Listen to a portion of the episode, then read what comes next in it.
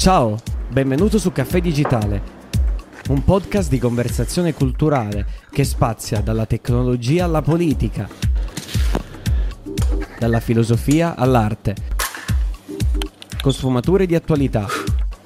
Un luogo dove l'antichità e l'evoluzione si fondono per generare una miscela ricca di contaminazioni.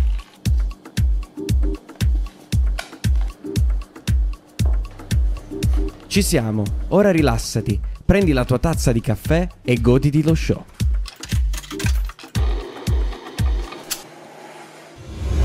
Salve a tutti, salve a tutti e benvenuti ad una nuova puntata del podcast di Caffè eh, Digitale. Questa in realtà è una puntata un po' insolita, inusuale, non siamo, diciamo, non è una cosa comune quella di Caffè Digitale di organizzare queste, queste maratone che facciamo qui in diretta da, dai nostri appunto studi.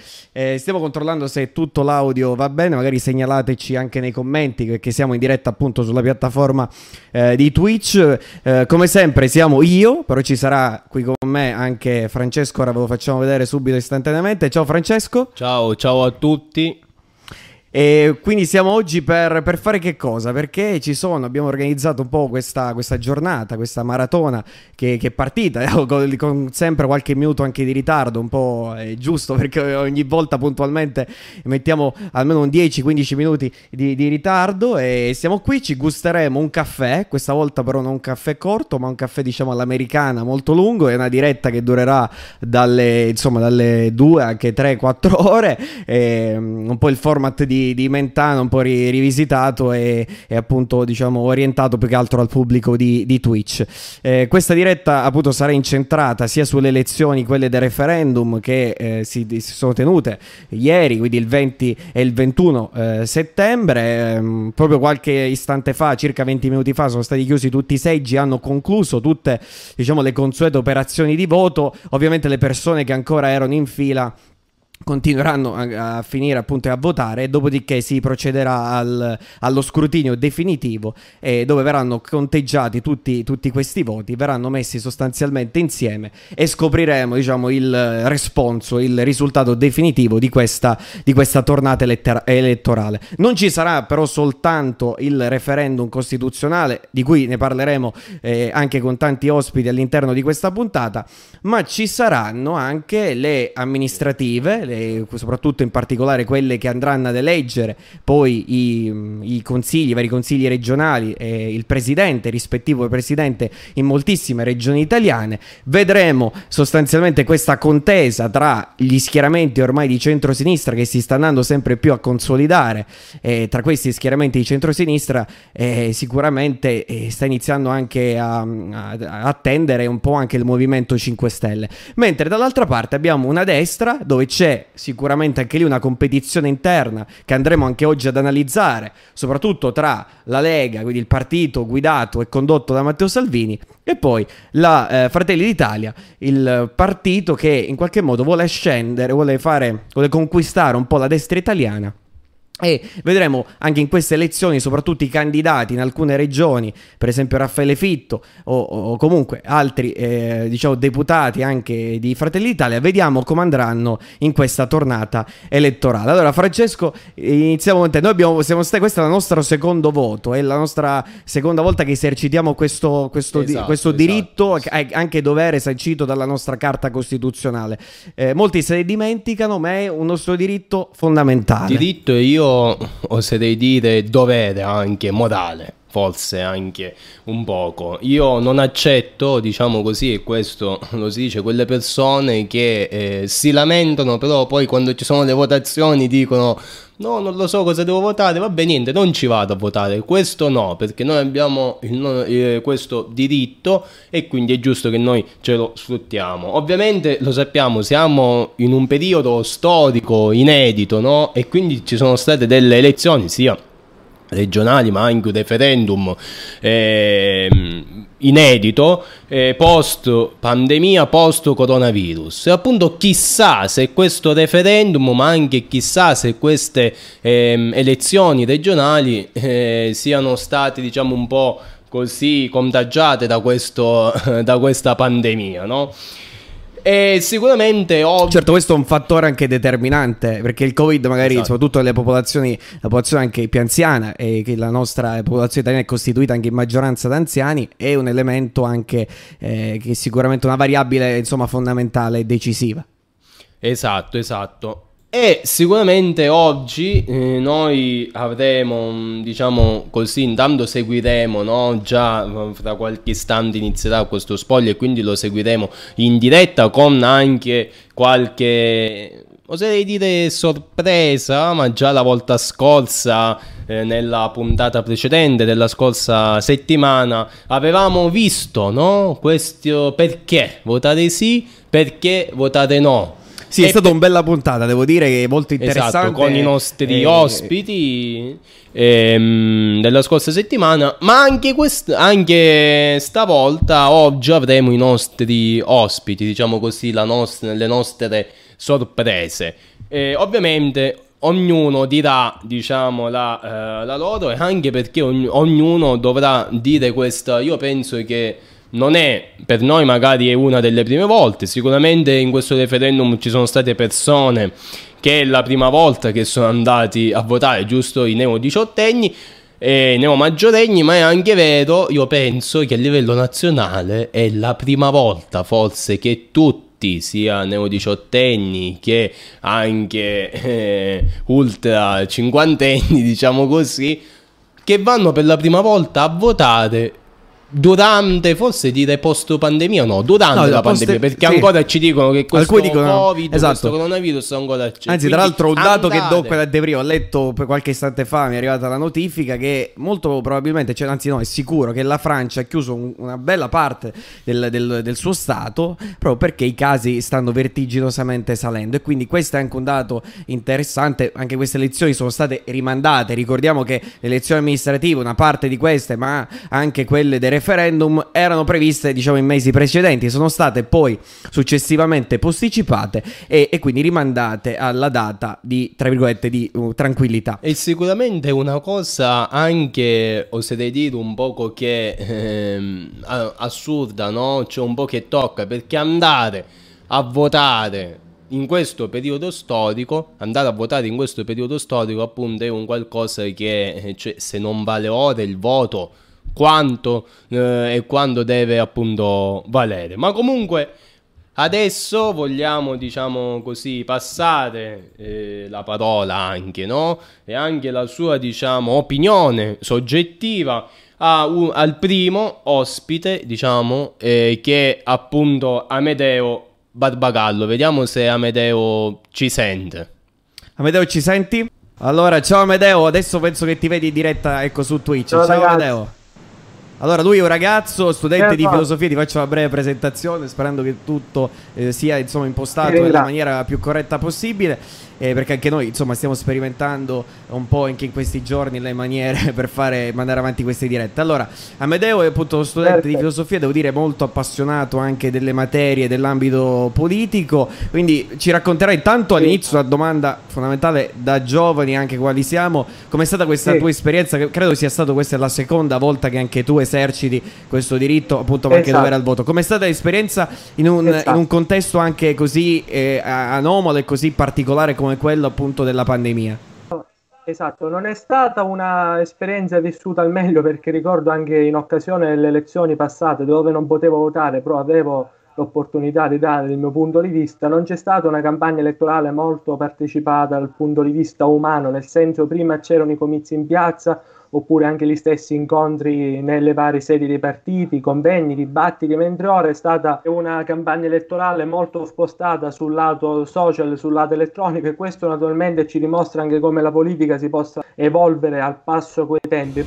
Non è stato molto bello poter partecipare ai dibattiti soltanto via via Facebook e via WhatsApp. Sarebbe bello anche che nelle prossime tornate elettorali non ci sia più uno stato pandemico e quindi si possa tornare ad una partecipazione così faccia a faccia. E Naturalmente anche il virus avrà un proprio risvolto sul risultato di queste elezioni perché credo che una anche piccola parte della popolazione abbia risentito di questa, di questa modalità ristretta, pensi a quegli anziani che vivono da soli la domenica, la mattina o anche il lunedì che a causa dell'emergenza sanitaria il voto è stato suddiviso in due giorni, abbiamo deciso di non recarsi al seggio anche per sfuggire al contagio. E poi anche ho visto foto di, dei seggi fatti sia negli ospedali per le persone contagiate oppure in isolamento, anche i seggi a casa. Per, penso ad esempio al candidato del centro-sinistra in Veneto, eh, Arturo Lorenzoni, che in questi giorni è stato positivo, ora forse in via di guarigione, però ha dovuto votare a casa proprio perché,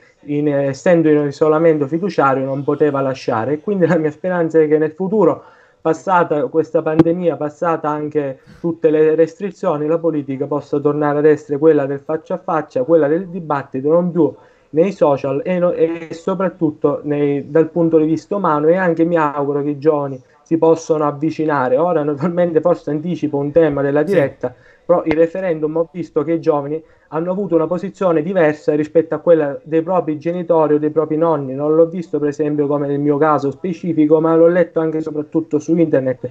E questo credo sia anche un segno dei tempi, un segno generazionale, perché anche noi giovani abbiamo diversi metodi di informazione rispetto a, a, alle persone più grandi e forse anche questa diversificazione nei metodi ci permette di avere un punto di vista diverso da quelli che sono i nostri genitori e i nostri nonni. Un caso clamoroso, penso al referendum del 2016 sulla Brexit, quando gli anziani, anziani intendo settantenni, ottantenni, andarono a votare in massa per la Brexit perché nostalgici dell'impero britannico, quello che non, ha, non tornerà più mi sento di dire, perché la storia eh, non è ciclica, è un percorso lineare, quindi la, la gloriosità dell'impero britannico diciamo allo stato attuale non può tornare. vai contro il cosiddetto Giambattista Vico. Beh, non tutti la pensano così eh, come esatto. te. Oddio. Eh. Non tutti la pensano così come te. Io credo Un po' la corsi e ricorsi storici non... di, di Giambattista Vico. Esatto. C'è, sicuramente ci sono delle tendenze. Io credo che nella storia ci siano sicuramente esatto. delle tendenze con un po' come diceva Popper che, che forse sono simili o hanno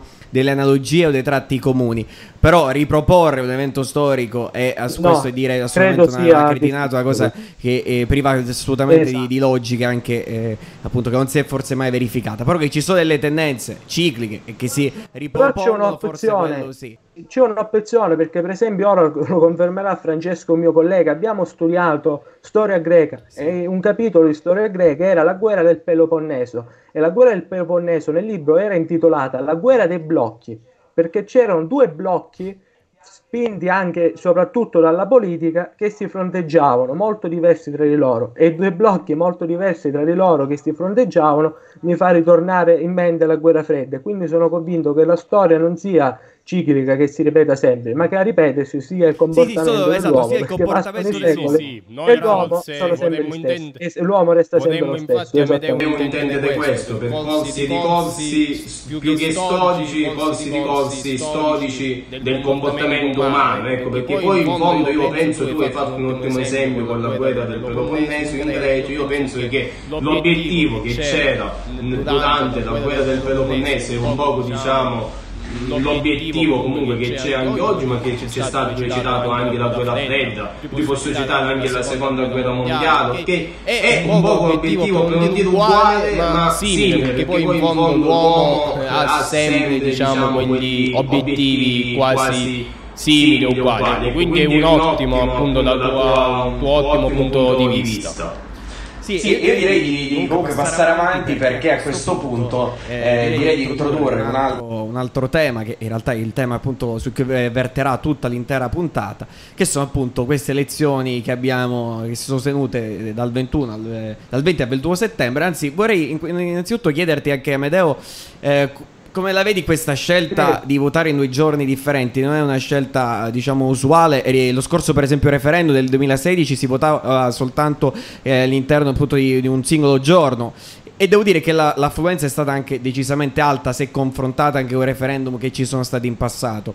Eh, questo è il quarto referendum della, della nostra storia della Repubblica eh, Italiana, eh, però appunto si vive in un contesto, come abbiamo già anticipato prima, un po' particolare. Quindi questi due giorni, dividere e scaglionare in due giorni, sicuramente è una scelta basata sul fatto che eh, con il coronavirus sostanzialmente si deve quantomeno ridurre evitare il rischio di, di assembramenti di contagi. E devo dire che eh, i comuni che, che, erano diciamo soprattutto si, erano, diciamo, erano l'organo tra virgolette deputato a garantire la correttezza o meglio anche ehm, appunto le varie seggi e le sedi elettorali devo dire che non ci sono state particolari criticità. Sì qualcosa è stata evidenziata in qualche piccolo comune ma generalmente Esatto, è vero, ho letto qualche, qualche piccolo problema c'è stato, però non è stato, è stato, è stato qualcosa diciamo di, di tragico per eh, fortuna, eh, di, esatto. di particolare. Insomma, tu hai parlato, hai citato la guerra del Peloponneso. Tornando in Grecia, la parola appunto sì. di, delle elezioni,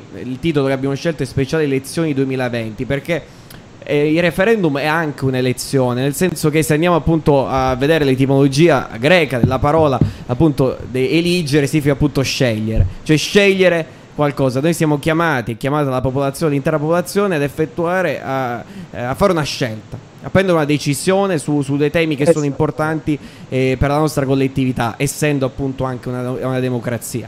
E questo è proprio il cuore eh, pulsante del, della nostra democrazia. E quindi tutto deriva dal mondo antico, specialmente anche i termini. Esattamente, esattamente. Pericle ci, ricorda, ci ricorderà sicuramente qualcosa, eh, ma non solo. Potremmo esatto. citare svariati insomma, personaggi politici eh, ateniesi, eh, che comunque è, de- è, definita da molti insomma, la culla della democrazia. E quindi noi ereditiamo sostanzialmente quella, un po' quella cultura, anche se andando poi in profondità magari si capiscono che non era l'unica, comunque c'erano anche visioni differenti. Però andiamo nel centro, nel cuore della puntata, sono già le 15.35 e sono già iniziati ad arrivare, eh, non so se sono usciti gli exit poll, i primi dati. I primi dati però ci sono e ci sono le prime anche previsioni dei, dei, vari, dei vari, seggi. Ci vuoi aggiornare Amedeo su, su quello che, che, vediamo soprattutto dal punto di vista intanto del referendum, se sì. c'è qualche orientamento e soprattutto se è cambiato qualcosa anche negli ultimi, negli ultimi giorni. E poi un ampio spazio anche alle, alle amministrative alle amministrative. Io giro la testa per guardare la televisione Vai. dove dovrebbe arrivare a vedere gli altri exit poll, però io ricordo quelli delle 15 che sono stati i primi per quanto riguarda il referendum Rai 1 parlava del sì, quindi la conferma della riforma costituzionale concernente il taglio dei parlamentari al 60% contro il no al 40%, mentre eh, la 7 parlava del sì al 68% e il no quindi molto staccato. Per quanto riguarda eh, le elezioni regionali invece c'è una, una situazione molto instabile perché sì ci sono le regioni sicure come abbiamo visto anche ampiamente durante la fase dove i sondaggi erano permessi. Per esempio il Veneto c'è Zaia quindi il centro-destra al 70% in, in Campania scende quindi centro-destra ha superato il 50% nelle Marche il candidato Acquaroli di Fratelli d'Italia e quindi del centrodestra è oltre il 50% e quindi queste sono le regioni che permettono di definire sicure, quindi Veneto, Veneto e Liguria al centrodestra insieme alle Marche, mentre Campania al centro-sinistra. Poi abbiamo eh, la Toscana e la Puglia che sono le regioni per così dire ballerine perché in, eh, in Toscana il centro-sinistra è tra il 40 e il 43%, mentre in, questo sempre secondo uno, mentre il centrodestra, quindi la candidata Ceccardi della Lega, è tra il 39 e il 41, quindi ci sono alcuni punti di, eh, di percentuale che ballano, rischiando alla fine di poter consegnare un risultato finale diverso da quello che è la proiezione dei primi exit poll, ancora i secondi non sono arrivati che del, del centro-sinistra in vantaggio, anche se di poco comunque resta in vantaggio. Mentre in Puglia la situazione è totalmente eh, caotica perché abbiamo sia il centro-destra... È una bella, una bella esatto. Anche la Val d'Aosta, perché si vota anche in Val d'Aosta con modalità diverse, perché la legge elettorale della Valle d'Aosta dice e prevede l'elezione del Consiglio regionale a suo, che a sua volta voterà il Presidente. E quindi i cittadini non eleggono direttamente il Presidente ma soltanto le liste singole dove la Lega è in vantaggio seguita dal PD e ai Verdi distaccata di 3-4 punti che potrebbero essere recuperabili. Però credo che alla fine la Val d'Osta sarà governata dalla Lega con una coalizione potrebbe essere anche il centro-destra insieme a Fratelli Italia, Forza Italia eh, eh, Forza Italia, però soprattutto con gli autonomisti che sono molto forti in Val d'Osta. Quindi eh, la Val d'Osta probabilmente sarà verso il centro-destra, però non dovrà essere contata, credo, nelle dinamiche nazionali nel 3 pari o 4 a 2, perché è una provincia in pratica, non è una regione così esatto. consistente da poter valutare. Sì, sì, no, è bello che queste regioni poi vengono prese anche come campione un po' dell'affluenza, devo dire, però ehm, è, un po strano, è un po' strano fare quei confronti secondo me, perché... Però... Stefano, mi per... scusa che ti interrompo, però l'affluenza c'è un discorso a parte da fare per questo referendum certo, e per certo, questa bravo, tornata sì, elettorale. Sì perché si parla di un referendum costituzionale e non mi ricordo la legge precisamente perché non studio diritto, quindi non voglio dire fesserie, ma per i referendum, specialmente quelli costituzionali, dovrebbero essere divisi dalla tornata elettorale maggiore, tra virgolette, cioè elezioni politiche, ad esempio europee, in questo caso regionali o amministrative. Il governo ha deciso di forzare la mano perché c'è l'emergenza sanitaria, ma di giusta regola eh, sarebbe stato preferibile votare in una data singola, distaccata, in modo da non inquinare, oppure usiamo un termine attuale, contaminare o contagiare l'affluenza, perché per esempio vedo la Sicilia dove l'affluenza è al 6%, rispetto al dato di ieri era intorno al 12%, dove in Sicilia si voterà per le amministrative, ma il 4 e 5 ottobre, non nella giornata di ieri e di oggi, perché noi essendo una regione autonoma possiamo decidere in autonomia dal governo di Roma e quindi in Sicilia abbiamo avuto un dato che è stato singolo del referendum, mentre in Val d'Aosta, dove la partecipazione ha sfiorato il 50%, sì. abbiamo avuto entrambe le elezioni perché anche il capoluogo della regione ha avuto le elezioni per il le elezioni comunali e quindi abbiamo visto come c'è stata una differenza molto maggiore rispetto, alla, rispetto a quella che sarebbe stata eh, veramente. Credo questo sia stato anche ingiusto, anche per un risultato più vero, un risultato veritiero, un risultato più simile alla realtà possibile, però purtroppo c'è stata c'è questa emergenza sanitaria in corso e quindi dobbiamo fare un sacrificio, tra virgolette. Tu prima parlavi e dico questo e ti ripasso la parola, del voto in due giorni, il voto, sì. scusa se mi interrompo, però sto vedendo il secondo exit poll vai, della Puglia, dove c'è sempre il pareggio, soltanto che è aumentata la, la, la forbice, forbice. Mentre, mentre, prima era tra il 39 e il 41, ora entrambi sono tra il 39 e il 43, quindi ancora non Ripetiamo quali nessuna... sono queste qui, quindi tra 39 e 41... 39 e 41 e tra 39 e 43% sì. sia il centrodestra di Raffaele Fitto sia il centrosinistra di Michele Emiliano. Okay. Quindi ancora continua questa Ancora continua poi Bill, cioè non si sa bene. Mentre per quanto esatto. riguarda i referendum sappiamo qualcosa oppure... I referendum no, non sono arrivate ancora più... niente, ancora niente. Vi sa che le, le regioni sono quelle ovviamente più sentite ed è, ed esatto. quindi sono anche più, è anche più facile lì esatto. capire. Penso che non daranno più dati fino a questo momento perché ormai tra il 60 e il 40 credo sia impossibile. Ancora sì, sì, ancora niente. Non sono state neanche iniziate a conteggiare. C'è, la, to- c'è la Toscana e vediamo come il centro allora diamo un dato aspetta scusa sì. scusa Medeo, Medeo eh, prima sicuramente continueremo perché il discorso dell'affluenza secondo me è un discorso interessante. La regione ovviamente Valle d'Aosta è un caso a sé una regione anche come la nostra un po' autonoma eh, tra virgolette quindi ha un'autonomia più speciale rispetto alla nostra. Però però la cosa interessante è vedere anche questo confronto appunto all'affluenza. Co- capisco tutto quello che hai detto tu e comprendo le tue motivazioni, però in, le zone, diciamo, eh, Sicilia, ma anche, eh, devo dire, eh, questo è il dato che spicca un po' di più, ma anche la Sardegna, questa tendenza, chiamiamola così, tendenza di, eh, soprattutto nei referendum o comunque tornate eh, che appunto referendarie c'è, c'è, c'è, o si nota si registra diciamo un calo eh, diciamo anche abbastanza importante e, ed, è, ed, è, un dato un'osservazione una constatazione poi le riflessioni magari le faremo anche più avanti eh, però forse questo un po' denota un certo sentimento di antipolitico un certo eh, sentimento addirittura di delusione perché sappiamo che soprattutto queste regioni sono conquistate praticamente dai 5 Stelle lo ricordiamo no? la mappa che era uscita nelle elezioni se ricordate nel marzo 2018 Bravissimo, sei bravo. Esattamente, esattamente. Non so se era. Forse era il marzo 2018, se lo ricordo. Se lo ricordo male, c'era praticamente l'Italia spaccata e divisa eh, esattamente in due parti. Quindi quello è un dato comunque fondamentale perché forse molte di queste persone addirittura non hanno neanche, si sono mosse da, da casa perché forse l'unico barlume, tra virgolette, che per loro rappresentava, per quel gruppo e per quella fetta di società rappresentava la speranza, cioè i 5 Stelle anche lì li hanno forse un po' delusi perché è una riforma comunque che vede come promotori eh, il Movimento 5 Stelle. In realtà la riforma, proprio il disegno di legge... È stato accettato anche dalla eh. Lega e da Fratelli d'Italia, diciamo, quando appunto è, è passato il referendum. Però anche su questo, eh, se mi permettete di spendere una parola, Medeo Stefano, c'è, ehm, diciamo così, ehm, alcuni hanno detto sì, Fratelli d'Italia e Lega dicono di votare sì, ok? E, e il sì è la ufficiale, diciamo. Esatto, e il sì è anche dalla parte esatto. del Movimento 5 Stelle, ok? Poi però alcuni pensano, e io ho letto da alcuni che sono appunto verso ten, tendenze, te, che hanno la tendenza verso destra, appunto No, hanno detto di sì Salvini e la Meloni, però in realtà loro voteranno di no. Ecco, per una questione anche di coerenza. E forse da questo punto di vista diciamo che eh, voglio spezzare una lancia a favore della eh, diciamo destra del Francesco. Sì. sì.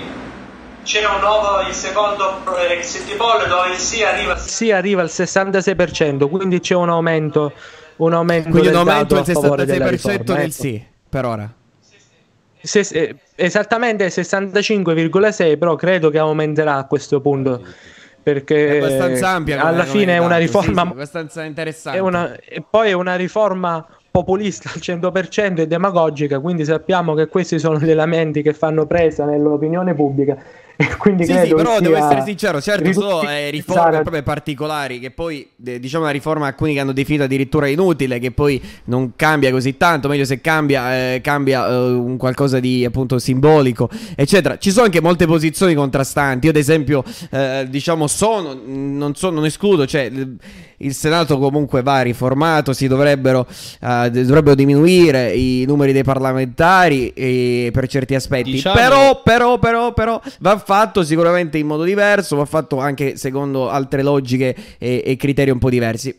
Quindi ci sono un po' queste due posizioni anche di costituzionalisti che, che, hanno dibattuto. Alcuni dicono facciamo le riforme costituzionali passetto per passetto, cioè riforma dopo riforma e, e, modifichiamo soltanto piccole cose, mentre altri costituzionalisti che hanno detto invece facciamo una riforma simile a quella magari di Matteo Renzi, differenziamo il ruolo i compiti delle due Camere, della Camera Alta e della Camera Bassa, se vogliamo chiamarle così, quindi del Senato un po' della Repubblica e della Camera dei Deputati, le differenziamo, facciamo un Senato magari più verso le regioni o comunque differenziamo i compiti, allora sì che lì ha, un, ha, un, ha senso insomma ridurre il numero dei parlamentari. Però ne discuteremo, sicuramente avremo tempo per discuterne anche più avanti di questa riforma e soprattutto per vedere se appunto la riforma eh, appunto inutile o e se vincerà il sì perché a questo punto eh, come le proiezioni e credo che sia molto sicuro perché le, le, proiezioni che erano uscite qualche settimana fa, poi c'è stato, devo dire, il silenzio un po' elettorale, quindi non sono stati più pubblicati nuovi, nuovi dati, però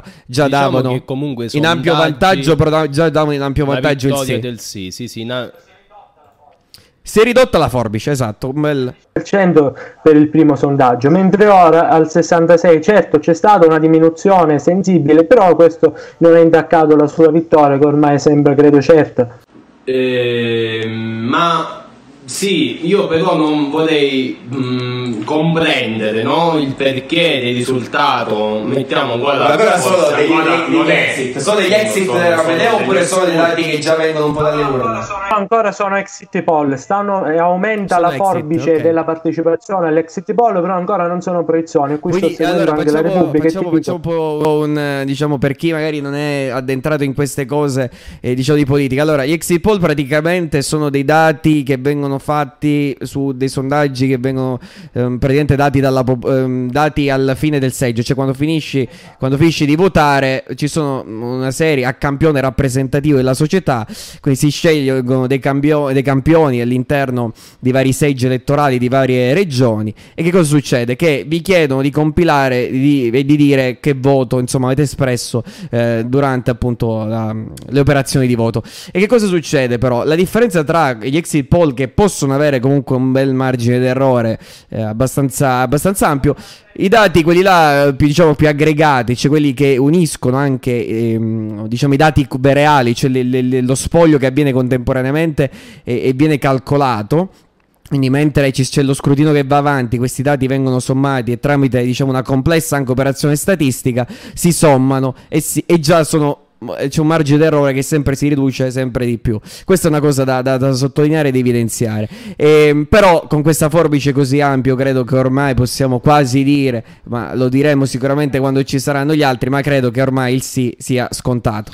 E ehm, qualcuno appunto che ci sta ascoltando, io nel frattempo leggo i commenti, appunto, forse vedendo questa, inizio, questa cosa, questo sì no, a favore, sta, non è d'accordo, d'altronde si dice sì, sì. siamo persi, nel senso siamo persi, nel senso che forse appunto la sua... Vabbè, siamo persi, non lo so, come, come interpretabile. Non lo so, perché io penso che si riferisca a, questa, a questo vantaggio del sì che... Ah, forse, eh, può essere, vabbè, ma questo è l'espressione diciamo popolare, quindi eh, purtroppo eh, in qualche modo in democrazia bisogna accettare, esatto, esatto, bisogna accettare che tutti, tutti, i risultati che siano favorevoli oppure contrari insomma, alle nostre anche opinioni. Sicuramente va, va ragionato e va, va, capito anche il modo in cui siamo arrivati a questo, a questo referendum. Io non vorrei che questo sì, mm, se dovesse ok, vincere, perché ancora non lo sappiamo, però la Medeo ci sta dicendo che la percentuale è alta, quindi la, a sua volta anche la probabilità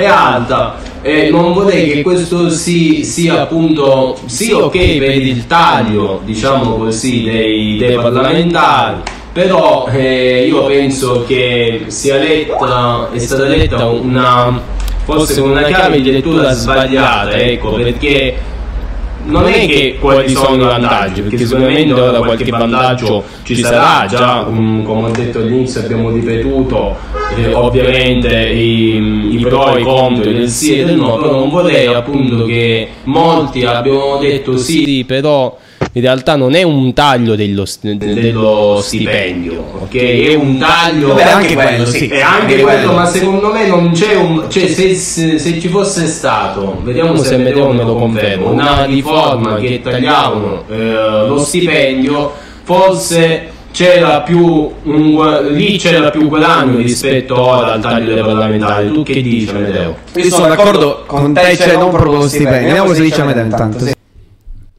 Se ci sente, forse non, non ci sente, dobbiamo recuperare la chiamata. Ok, ora lo richiamiamo. E però rispondo un attimino alla domanda di, di, Francesco, che secondo me è interessante, ed è quella di dire diminuiamo magari lo stipendio dei parlamentari, noi riduciamo tutti e 300... Che detto lo stesso Movimento 5 Stelle. Ha detto che lo stesso Movimento 5 Stelle, noi riduciamo diciamo tutti e 345 parlamentari, ma facciamo, diamo una sforbiciata al, allo stipendio dei parlamentari. E devo dire che io non sono del tutto, diciamo, um, cioè, um, contrario a quello che dice Francesco, perché effettivamente se andate a vedere, è uscito un bel un bel resoconto, bella infografica sul sito del Corriere della Sera, gli stipendi dei parlamentari e di conseguenza anche tutti i rimborsi di spese di viaggio, di pernottamento, le tessere che possono girare, possono usufruire dei mezzi pubblici, dei tram, dei treni e anche dei voli per spostarsi dalla città di residenza appunto a Roma, tutti questi, questi benefit che racchiudiamo in questa, in questa parola effettivamente fanno la differenza e se confrontati soprattutto con i paesi all'estero sono veramente tanti. Quindi secondo me un ritocchino già al bilancio del Senato e della Camera è già stato fatto quando è stato incaricato, se non ricordo male, durante il governo Letta eh, Carlo Cottarelli. Però una sforbiciata appunto in tal senso eh, per ridurre tutta questa serie di benefit e almeno equipararli a quelli degli altri paesi europei secondo me sarebbe stata addirittura una riforma anche forse più, più sensata rispetto a quella che abbiamo adesso. Sì, eh, infatti, però chi lo sa se forse in, fu- in futuro um, Movimento 5 Stelle, se dovesse vincere, ripeto per l'ennesima volta il sì, chi lo sa se alle volte farà anche questa seconda riforma, così come ha detto, ha detto, mi ricordo che c'era Di Maio appunto, sì, sì. questa Sì, lui si è preso questa alleanza col Partito Democratico e dire Esatto. Anche sì, Amedeo, ci sei. Stiamo parlando del. Scusa, non so il segnale purtroppo. No, tranquillo, tranquillo, ci, ci ricolleghiamo, tranquillo. Eh, chi lo sa se appunto. No, dicevo Amedeo che la maggior parte sì. di questi, diciamo. Eh, persone che sono andate diciamo a voto e hanno votato sì non vorrei che hanno letto questo sì come non taglio dei parlamentari ma taglio degli stipendi ecco che è una cosa diversa. E non vorrei appunto che lì fosse il guadagno, in fondo questo taglio dei parlamentari il guadagno è minore rispetto appunto se e appunto rispetto se tagliassero invece eh, gli, gli stipendi, ecco. Esatto, es- io, è quella la, se la, una riforma deve avvenire in un contesto di riduzione degli sprechi, la prima cosa da tagliare sono gli stipendi dei parlamentari, non credo che siano le poltrone, che poi ricordo che quelle non sono poltrone, quelli sono i seggi, i seggi rappresentano gli rappresentanti degli elettori e questo non credo che sia un fatto positivo, ormai a urne chiuse posso far trasparire il mio punto di vista taglio parlamentare se fosse stato, come si parlava prima, correlato da altre riforme organiche del sistema, non un taglio to cure arrivato così dal nulla so- soltanto per il gusto di farlo. Perché sentire dire Di Maio, non, l'ora, non vedevo l'ora, questo è il voto più importante della mia vita, credo sia una pagliacciata.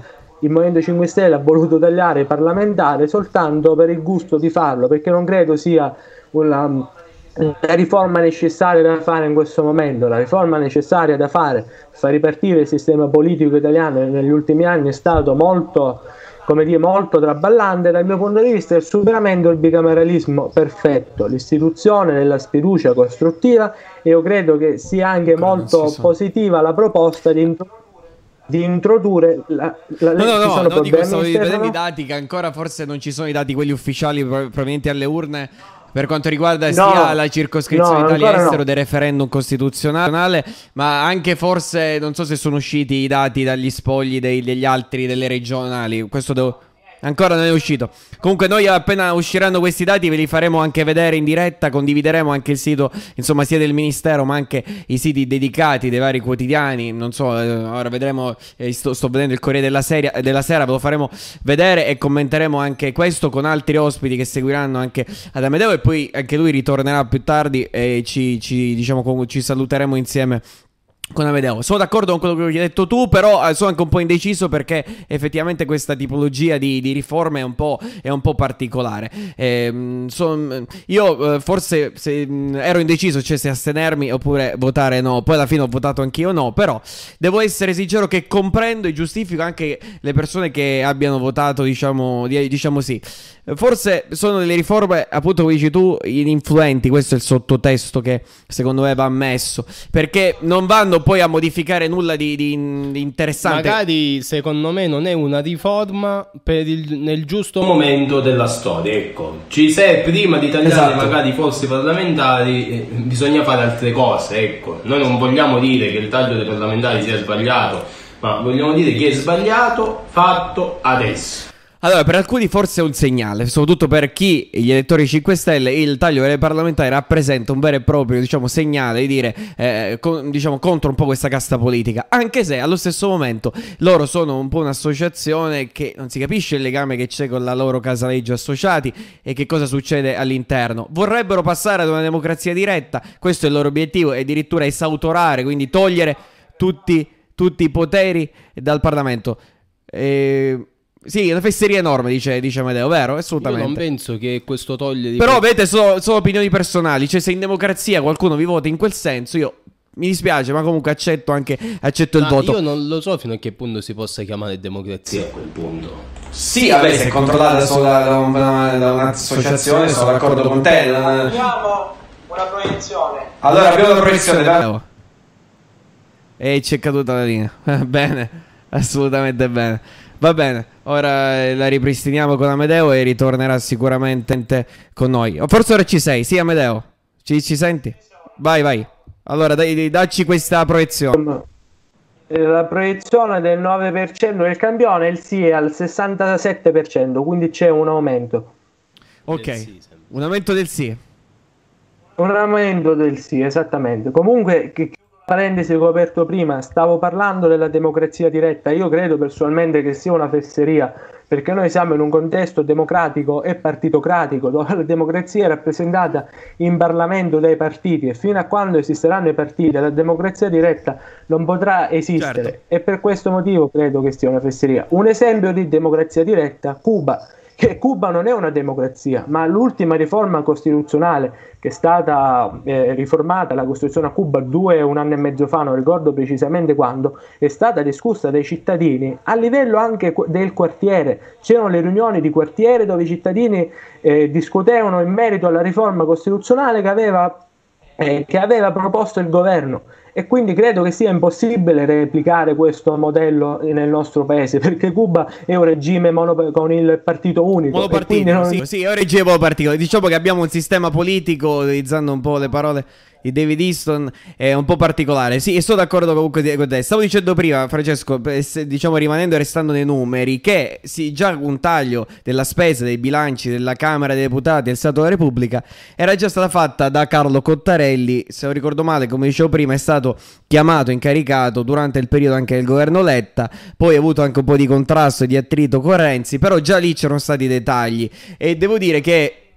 Uh, spending review. E devo dire che in qual senso, se si, se si, fosse continuata a tagliare soprattutto una serie di benefit che sono anche, devo dire, c'è una discrepanza forte tra i benefit dei deputati, che ne so, del Parlamento ehm, spagnolo, ma anche quello francese, anche insomma quello della Gran Bretagna, vi consiglio appunto di andare a reperire quest'articolo del, del Corriere della Sera dove fa questo confronto di tutti i benefit che si sommano, sono una sorta di rimborsi che vanno calcolati in aggiunta a quello che è il vero e proprio stipendio che percepiscono i parlamentari.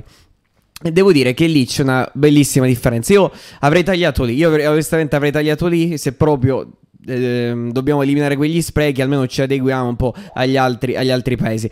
Eh, per il resto sono sostanzialmente anche d'accordo, cioè va rivisto, questa è una riforma che non, sa- non sappiamo se porterà dei miglioramenti, dei benefici oppure soltanto, eh, porterà soltanto dei danni, questo lo scopriremo anche solo vivendo e vediamo come funzionerà a questo punto il Parlamento con così eh, meno deputati. C'è da dire che lo, ver- lo vedremo soltanto dalla prossima legislatura a questo punto.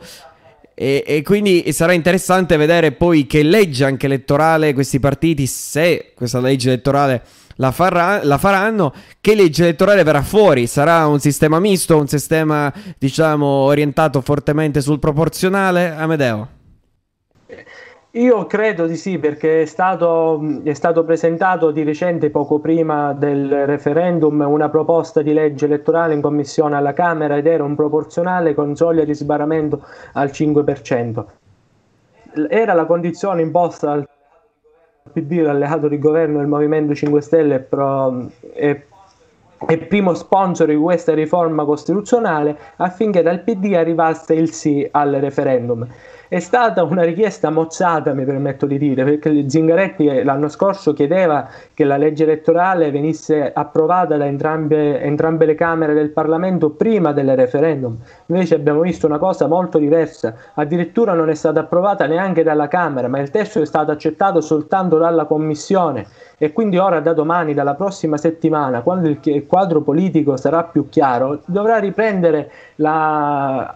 Intanto è arrivata in diretta una, vai, vai. un'altra proiezione del referendum al 9%, il risultato è sempre 6,7 33,3 33, per il no quindi il okay. sì rimane in vantaggio dicevo da domani dalla prossima settimana adesso si dovrà discutere questa questa nuova legge elettorale e credo che ormai che ci sia stato il referendum e le elezioni regionali arriveranno anche aperture da altri partiti, dico una cattiveria, Forza Italia, Forza Italia regge intorno al 6% e all'interno, in base ai sondaggi nazionali, e all'interno ha delle posizioni moderate che sono molto distanti da quelle della Lega. Sì, in que- anche in queste regionali penso proprio che lo vedremo. Sì, sì, infatti lo vedremo Dicevo, in questi giorni e eh. soprattutto anche, come dici tu, vedremo che legge elettorale si farà. Io credo che comunque verrà fatta una fortemente proporzionale. Alcuni dicono di, di mettere il cosiddetto diritto di tribuna, cioè in qualche modo che alcune, soprattutto regioni, eh, vengano anche in qualche modo rappresentate, perché lì ripartiti minori soprattutto per evitare soprattutto anche mm, diciamo vuoti sia di partiti ma anche soprattutto lì in particolare di rappresentanza perché la, la cosa in particolare di, questa, di, questo, di, questo, voto del referendum costituzionale è una forte diminuzione appunto della rappresentanza e quindi si dovranno anche ridisegnare i collegi elettorali. Ora che cosa sono i collegi elettorali o circoscrizioni? Sono in particolare appunto sono le aree in cui viene diviso il territorio per fare un'elezione. In particolare eh, al Senato solitamente corrispondono alle regioni, queste circoscrizioni sono le regioni su base regionale, mentre per la Camera sono sostanzialmente vengono accorpate più regioni, comunque un territorio più ampio del solito e questi dovranno comunque essere ridisegnati perché dovranno sicuramente eh, diciamo accogliere anche più eh, diciamo più, più, abitanti o no? Stefano, Vai. da questo punto di vista c'è una novità poco prima del referendum, contestualmente alla deposizione del testo della legge elettorale alla Camera, il capogruppo di Libero Uguale al Senato, Federico Fornaro, ha presentato una proposta di legge costituzionale che abolisce l'elezione su base regionale del Senato. E perché legge costituzionale? Perché questa modalità di elezione è proprio prevista dalla Costituzione. Sì. E nel caso dovesse passare, alla fine avremo un bicameralismo certo. perfettissimo, perché ci sarà la stessa Sia legge per la Camera che per il Senato. Che propone la stessa ah, modalità. Guarda, io sono sono scettico, sai, perché Italia Viva comunque sì ha un peso. Bisogna vedere che cosa succede. Bisogna vedere se cosa succede. Questo non ci, di- non ci diciamo, non, ci, non facciamo voli pindari, cioè cerchiamo di, di, di, dire cose che poi è difficile insomma prevedere. Sicuramente ci sarà una legge proporzionale, non sappiamo come, vedremo quali saranno i confini di questa legge elettorale e come verrà dise- ridisegnata, come dicevo prima, la rappresentanza in questi territori. Però appunto, se vogliamo fare una riforma forse più seria, occorre cambiare, fare delle riforme radicali, strutturali, fare riforme della scuola, fare riforme del, insomma, di rivedere anche la macchina della giustizia, di fare riforme di differenziazione, fare un, magari un Senato più regionale e una Camera che magari più snella e che riesca anche ad approvare meglio le leggi. Insomma, ci sono dei dibattiti, però questi dibattiti non vanno fatti nel paese, cioè non puoi dire tagliamo sì o no i parlamentari. La discussione così diventa forse il figlio appunto del populismo e non crea, non stimola spirito critico, non, spi- non, non, stimola il dibattito, il confronto pubblico e la partecipazione anche popolare. Questo è un elemento che forse è mancato, devo dire, in questo periodo e alla fine tutto si riduce al mero campanilismo, sì, no, oppure insomma io voto, sto per quello schieramento e tu mentre stai insomma nella, nell'altro campo, nell'altro, nel campo avversario. Insomma, questo mi fa un po', un po sorridere. Francesco. Volevo fare invece una domanda a, ehm, ad Amedeo. Ci siamo accorti appunto del sì, ehm, i, i, vari partiti che erano d'accordo con il sì, quelli che lo hanno approvato, ok? E anche qualcuno che diceva di no. E quindi questa spaccatura no, dei partiti, perché appunto c'è stata Secondo te, ecco così un'opinione, secondo te questa spaccatura fra i partiti, ma anche all'interno dei partiti, ad esempio all'interno, eh, non dico dei 5 Stelle, perché forse l'unico che è rimasto ferro è stato il Movimento 5 Stelle, però gli altri, a partire anche dallo stesso PD che sappiamo, prima ha detto ehm, no, poi sì e poi un altro no. Ha votato praticamente tutte le volte, ha votato alla Camera ma anche al Senato, ha votato praticamente eh, contrario a questa riduzione dei, dei esatto. parlamentari, soltanto in ultima lettura mi sono andati a rivedere sì. i voti, ha cambiato eh, repentinamente opinione. Vi consiglio anche di vedere, mh, per essere anche dei cittadini critici e controllare e, e vedere che cosa succede nei nostri organi rappresentativi, di andare a vedere a spulciare le carte che sono tutte, diciamo, trasparenti all'interno del Senato della Repubblica, dove ci sono tutte le votazioni, come si sono messi e insomma hanno votato i partiti. È bello vedere questa anche contraddizione che c'è proprio in termini di queste, di queste votazioni, devo dire molto particolari. Un'altra nota, e poi mi sa che eh, concludiamo anche con, con Amedeo, è che questa riforma in realtà è stata presentata una delle prime leggi, il disegno di legge dal senatore Quagliarello. Questo senatore Quagliarello è un senatore di, di Fratelli di, eh, sì, di, di Forza Italia e poi successivamente ci sono state le piccole aggiunte o modifiche di, di, di alcuni senatori eh, dei 5 Stelle. Però questa, questa, riforma appunto in realtà vede anche un, ruolo di, di, di, Forza Italia che nel governo Berlusconi c'è stata un ex, un punto, uno scorso referendum costituzionale, adesso non ricordo la data in quel caso anche si proponeva di rivedere le funzioni del Senato e della Camera e di ridurre anche il numero dei parlamentari. Se fate una piccola ricerchina storica, vi renderete conto che già dal governo Berlusconi, ma anche prima in realtà c'era quest'idea di ridurre i parlamentari attraverso delle bicamerali. Penso alle bicamerali in 80 c'era la bicamerale con Nilde Iotti, c'era la bicamerale che è stata fatta anche da D'Alema. Ci sono state delle prove che poi non sono andate, eh, diciamo, a buon fine. Amedeo. Esattamente, il tema della riduzione del numero dei parlamentari è in voga dagli anni Ottanta perché ah, già da quel periodo si iniziava a discutere su come riformare l'intero sistema. Ma perché? Perché il bicameralismo perfetto venne fatto dai padri costituenti per evitare che dall'uscita del, dal ventennio fascista una forza politica riuscisse ad essere prevalente, eh, prevalentemente in tutti i territori a sovvertire tra virgolette il controllo sugli altri per esempio all'epoca il fronte democratico quindi comunisti e socialisti temevano che le eh, forze della democrazia cristiana portassero l'Italia all'interno della Nato, così come la democrazia cristiana e il resto dei partiti antisovietici temevano che il fronte democratico riuscisse a portare l'Italia dentro il patto di Varsavia. Alla fine l'Italia ha aderito al, alla Nato e il sistema politico di contrappeso è rimasto provocando anche 67 governi in più di 70 anni di Repubblica e credo che questo un governo politica. un paese un paese civile, tra virgolette, non se lo può permettere. Vedo la Germania che da quattro, più di 14 anni ha la Merkel ed è abbastanza forte in Europa. Io credo che la notte delle elezioni, qualunque sia il risultato, quel risultato debba mantenersi per 5 anni affinché quel governo possa portare avanti il proprio programma per cinque anni e alla scadenza del mandato chiedere ai cittadini se merita di, la riconferma oppure no. Perché se noi abbiamo un governo che dura un anno e poi cade e poi viene ricostituito da una maggioranza totalmente diversa che non rispetta l'esito delle elezioni, credo sia anche una presa in giro. La gente dice che i governi sono irregolari, ma la gente purtroppo non ricorda che gli italiani eleggono il Parlamento, non eleggono i governi. Gli italiani eleggono le forze politiche che poi in Parlamento discuteranno per la formazione del governo. Io non dico che sia sbagliato, ma dico che sia instabile come formazione, perché posso capire che la legge elettorale permette di votare i partiti che poi in Parlamento discuteranno, ma se la legge se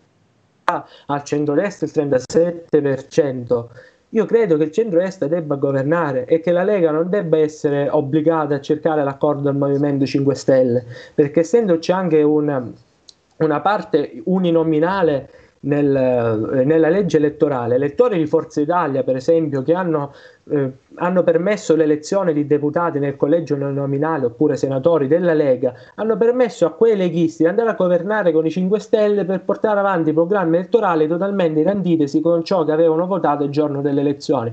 Quindi io credo che da questo punto di vista, questo punto di vista sia totalmente sbagliato.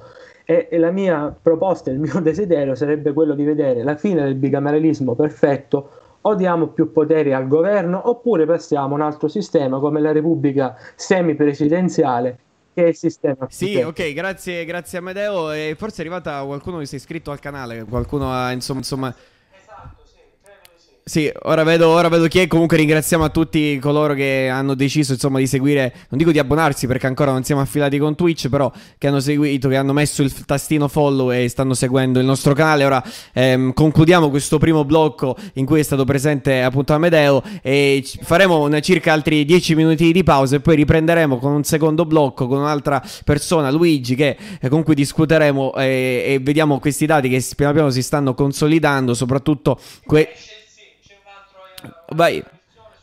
Pressione, scusa ti interrompo, il sì cresce e al 68 oltre il 68%. Ok, quindi il sì continua, continua la, la sua crescita.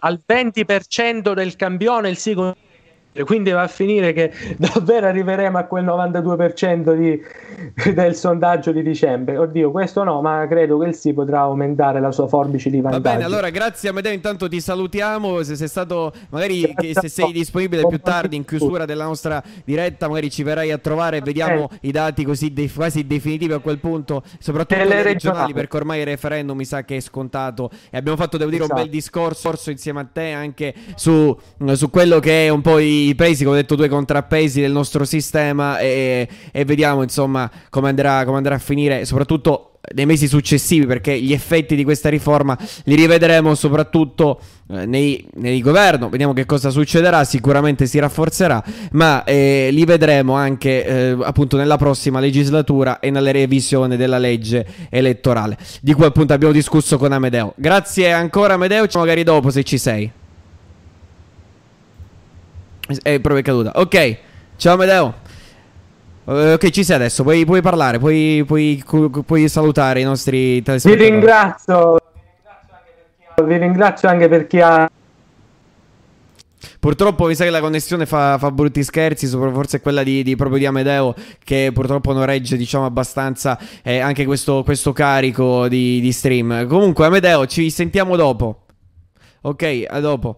Ora mm, eh, ci prendiamo 10 minuti di pausa, concludiamo qui questa prima parte, questo primo blocco della, di questa maratona, di questa mini maratona del, di Caffè Digitale e ci vediamo appunto tra 10 minuti qui con un nuovo ospite parlando soprattutto, a questo punto ci concentreremo sulle amministrative, faremo vedere tutte un po' eh, le regioni, il quadro complessivo delle regioni che sono in mano alla destra, di quelle che sono invece in mano alla sinistra eh, e vediamo il confronto tra queste regioni e chi molto probabilmente a chi verrà consegnato segnata, cioè se, se, se, c'è una continuità oppure se c'è una discontinuità nel, nel, nel, nel passaggio, eh, nel mandato appunto. Ci vediamo dopo. Francesco, dopo. qualche parola sì. vuoi aggiungere in conclusione a questo primo blocco oppure finiamo qui? Diciamo che comunque sicuramente quello che abbiamo detto finora del sì, per quanto riguarda del sì non sono delle conferme, che non sono delle certezze, però eh, eh ormai il dato è quello. Come si suol dire, il buongiorno si vede al mattino, no?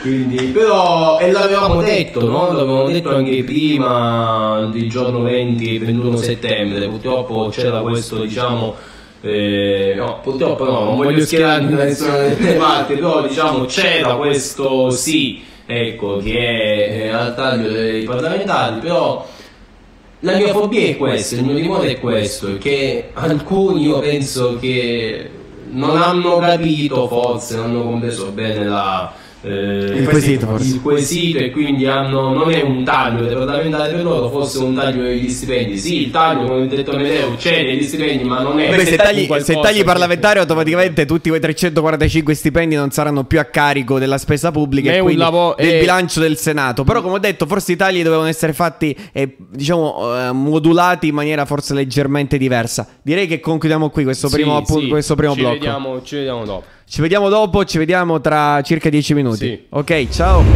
Ok, eccoci un'altra volta qui in, in, diretta, stavolta con un'altra sorpresa, un altro ospite, Luigi Puglisi. Come eh, chi ci segue sa che Luigi Puglisi ormai, diciamo, è di casa, no? Perché già la volta scorsa l'avevamo invitato per dare il parere sul sì o sul no, adesso invece lui, diciamo un po' così come è successo prima con Amedeo, ci dirà eh, la sua opinione, questo soprattutto referendum e queste votazioni no, politiche in questo periodo di, eh, di pandemia. Quindi mh, abbiamo visto, Luigi, eh, se tu ci hai seguito prima, con Amedeo che questo si sta prendendo sempre più piede. Non, non stiamo dicendo che il sì ha vinto, che però eh, le probabilità... Sì, sì diciamo può essere di sì. Vabbè, intanto volevo sapere la tua insomma, opinione, quello che è successo insomma in, in, queste votazioni, qual è stata la tua esperienza di voto in questo periodo di, appunto, di pandemia e questa se non ricordo male, come noi, eh, dato che siamo anche coetanei, dovrebbe essere la tua seconda esperienza di, di, diciamo, di esercitare il vero e proprio diritto e come abbiamo detto prima dovere al voto. Quindi com'è stata un po' la tua esperienza, che cosa hai visto magari di insolito e che cosa insomma ti ha... com'è stata ecco in generale l'esperienza di, di votazione Luigi? Sì, allora intanto buonasera a tutti. Eh, devo dire che comunque è andata molto bene, soprattutto qui nella nostra regione. Eh, il problema la Sicilia. Il problema si è mh, mm, creato soprattutto in Lombardia, dove addirittura al pomeriggio, quando doveva essere insediati i seggi, eh, non si trovavano i presidenti, numeri eh, di presidenti mancanti proprio eh, mai visti e si parla addirittura a Milano e provincia mancavano più di mille scrutatori.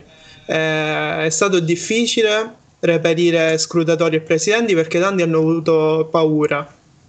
Eh, devo dire comunque nonostante tutto è andato, è andato bene qualche caso, tre seggi chiusi per eh, qualche, qualcuno che era positivo eh, tra gli scrutatori, però comunque è stato tutto... Sì, qualcuno eh... ha visto che effettivamente, come dici tu, è stato, se, c'è stato, si è registrato qualche insomma, eh, defiance, soprattutto per queste persone che eh, erano in realtà affette al Covid, asintomatiche, neanche lo sapevano, poi, sì. poi hanno registrato questi sintomi un po' febbrili e quindi ovviamente è stata chiusa tutta la sezione.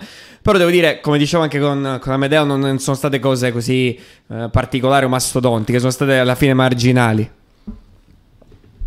Sì, sì, sì. Ehm, fortunatamente si è riusciti a, a prendere in tempo queste situazioni. L'unico caso è stato di uno scrutatore che eh, è andato a svolgere il proprio servizio quando ancora attendeva il tampone e questo com- eh, comunque nonostante questo anche se è risultato positivo si è riuscito a chiudere in tempo il seggio sì, devo dire che però questa volta un po' le, gli scrutini sono forse iniziati un po' eh, insomma dopo, perché un po' non sono iniziati in tempo, perché già eh, vedo dal Ministero dell'Interno quelli referendum sono, già c'è qualche dato e siamo già a circa più di un'ora e mezza dalla chiusura dei seggi, sono le 16.30. Per quanto riguarda i, le, le, amministrative ora ne parleremo, dedicheremo ampio spazio su chi sono insomma le regioni contese, chi sono i candidati eh, appunto quelli, quelli, diciamo più importanti sulla sfida. E prima però di, di di, fare questo volevo ringraziare insomma coloro che ci stanno seguendo, che hanno fatto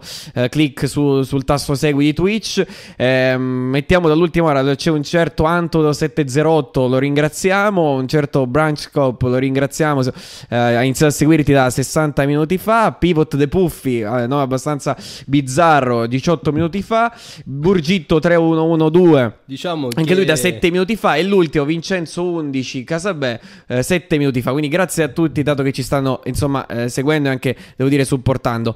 Ehm, Diciamo che siamo arrivati eh, oggi a 18, diciamo così, ascoltatori in live, in diretta e non ci siamo, diciamo, ancora fino ad oggi non ci eravamo mai arrivati. Quindi grazie, grazie a tutti che sta seguendo e sicuramente grazie eh, ancora una volta ringraziamo a Amedeo ma anche a Luigi che sono qui eh, i nostri, diciamo così, i nostri invitati, sicuramente anche grazie a loro. Ma comunque, ritornando, diciamo così, al eh, referendum, ok? Ma più che al referendum, alle eh, amministrative. Prima ehm, ci aveva dato anche qualche dato per quanto riguarda le regionali, Amedeo.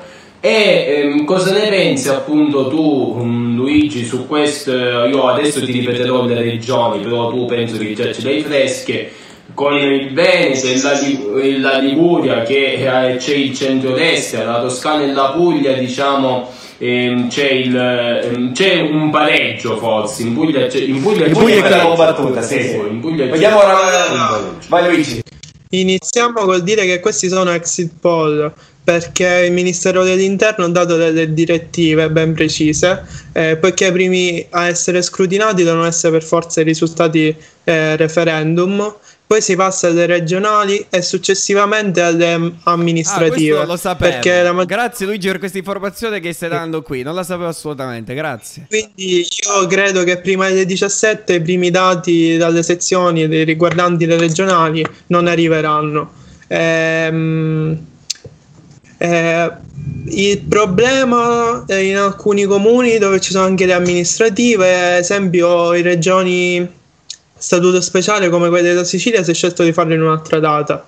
Eh, in alcuni comuni quindi ci sono tre schede da scrutinare e si farà tardi per avere tutti i risultati esatti perché comunque i dati possono essere veramente ufficiali sì, vi dico eh, Luigi, secondo te questi dati che tu dici tu passerà moltissimo tempo, secondo te riusciremo ad avere diciamo, un quadro complessivo, soprattutto delle amministrative, secondo te verso che, verso che orario? Secondo te? Per i referendum secondo me ormai, eh, come abbiamo già discusso ampiamente, diffusamente con Amedeo, è praticamente scontato quasi il risultato, però vediamo intanto i dati e le proiezioni, quelle già con i dati ufficiali degli spogli. Um... Sì, sì, per il referendum credo che tra le 19 e le 20 inizieremo a avere i primi risultati ufficiali proprio, anche perché comunque eh, c'è un bel lavoro da fare in alcuni, in alcuni, comuni. Sì, invece per quanto riguarda le amministrative di cui vogliamo parlare, ci vuoi fare un po' un quadro generale di come stanno andando, di quelli che sono insomma gli ultimi dati che riusciamo insomma a reperire e soprattutto, come dici tu, quali sono le regioni, eh, quelle più diciamo cocenti e quelle più diciamo spinose, soprattutto per quanto riguarda anche le ripercussioni poi sul governo che avranno nei giorni successivi e direi anche già da questa, da questa sera quando i risultati saranno anche più consistenti. Eh, Luigi, forse ti vedo che è caduta la linea, no? Oh, no, ci sei, ci sei, ok. Ci sono, ci sono. Allora, eh, in Campania comunque si, eh, si mantiene De Luca, ormai lo conosciamo tutti dopo le famose gag eh, durante il lockdown. De Luca del centro-sinistra si attesta tra i molto stravagante sì, sì, sì. che avranno Pittoresco. sicuramente fatto parte della campagna elettorale. Questo è esatto. Eh, De Luca del centro-sinistra si attesta Abbiamo perso la connessione di Luigi. Vabbè, ora eh, la cercheremo di riprenderla comunque il più presto possibile. Magari faremo, non so, Francesco, vogliamo fare una, anche noi una No, si è ripreso. Ok, Luigi, prima era saltata per un attimo la connessione. Sì, forse anche il maltempo si ci, eh, mette. si ci mette anche questo. Eh. No. Stavo dicendo, in Campania il Movimento 5 Stelle non raggiunge più del 15%. Sì. Eh, in Liguria, dove possiamo dire che anche qui è confermato, eh, quasi confermato il risultato, l'uscente Toti si conferma la guida della, della regione con addirittura uh, si attesterebbe tra il 53 e il 57%, mentre eh, l'unica regione dove eh, la coalizione di governo ha corso insieme, quindi il Partito Democratico e il Movimento 5 Stelle, eh, si attesta tra il 33 e il 37%. Eh, più Europa con Italia Viva eh, raggiungeranno forse appena il 4%. Nelle Marche eh, anche qui possiamo dire dati quasi ufficiali perché si distanziano di circa 10 punti percentuali, ma prendiamo comunque per le pinze perché sono sempre exit poll. Acquaroli del centrodestra si attesta tra il 47 e il 51%. Sì, ricordiamo però Mentre, che Acquaroli è un candidato eh, molto supportato dalla, dalla, Meloni, se ricordo male fa parte proprio, forse è senatore o deputato, non so, questo devo, dobbiamo verificarlo, di eh, Fratelli d'Italia. Questa è una battaglia anche interna eh, al, all'interno del centrodestra perché queste elezioni saranno importanti anche per ridefinire un po' gli equilibri che ci sono, i rapporti di forza tra anche la Lega e, e, e Fratelli d'Italia, no? Esatto, questo soprattutto lo vedremo, eh, lo vedremo eh, i, quando avremo i risultati in generale. Comunque, ora casomai ci arriviamo pian piano. Eh, le Marche, il centro-sinistra tra il 34 e il 38%. Mangialardi, Movimento 5 Stelle appena forse arriverà al 12%. In Puglia, eh, battaglia apertissima perché siamo oh, sugli stessi identici numeri con uh, i range tra 36 e 40% tra Emiliano e Fitto. Emiliano che rappresenta la porzione centro-sinistra eh, senza uh, però uh, prendere con sé eh, come dire Italia Viva che si è schierata contro Emiliano sì, ricordiamo che comunque le posizioni lì c'è anche una questione veramente di fondo su questioni anche importanti di tematiche ambientali e non solo, anche alcuni dicono, sostengono che Emiliano sia una sorta di, di, populista molto vicino anche ai 5 Stelle. C'è una tematica, un dibattito lì tutto interno di contrasto. Ho visto anche che Carlo Calenda in questi giorni ha pubblicato una serie di messaggi su Facebook eh, un po' particolari anche contro, devo dire, Emiliano. Eh, quindi anche il gruppo di azione a cui fa capo appunto Calenda eh, si è schierato diciamo, anche contro un po' la candidatura di Emiliano. Sì.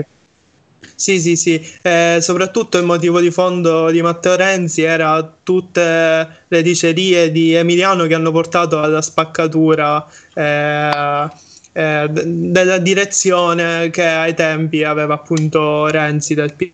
Cosiddetto fuoco, diciamo, eh, in Toscana... Fuoco nemico, fuoco, ami- fuoco amico, fuoco amico. In Toscana è partita aperta tra Gianni e Cercardi, Gianni del centro-sinistra che si attesterebbe tra il 41 e il 45% e la Cercardi Purtroppo la connessione, come abbiamo, abbiamo visto, va e viene quella di Luigi, quindi vediamo se lui riesce magari a collegarsi con un'altra connessione o anche col suo cellulare, così vediamo se riusciamo anche a ripristinare il collegamento. Purtroppo anche, ci sono anche temporali proprio in questa zona e quindi la connessione, eh, appunto, anche se una fibra è un po' a dei periodi di oscillazione, non è proprio del tutto stabile, non mantiene, diciamo, la curva. E, ehm, appunto, andiamo a vedere ora, volevo vedere se riusciamo, eh, magari Francesco, hai tu la pagina dove possiamo vedere anche insomma sì, volevo... i, i, commenti. Volevi commentare, forse volevi dire qualcosa. Sì, vai. Adesso ci sono, forse. Forse sì, adesso ti, ti vediamo. Aspetta, vediamo, ti dobbiamo mettere a schermo, però.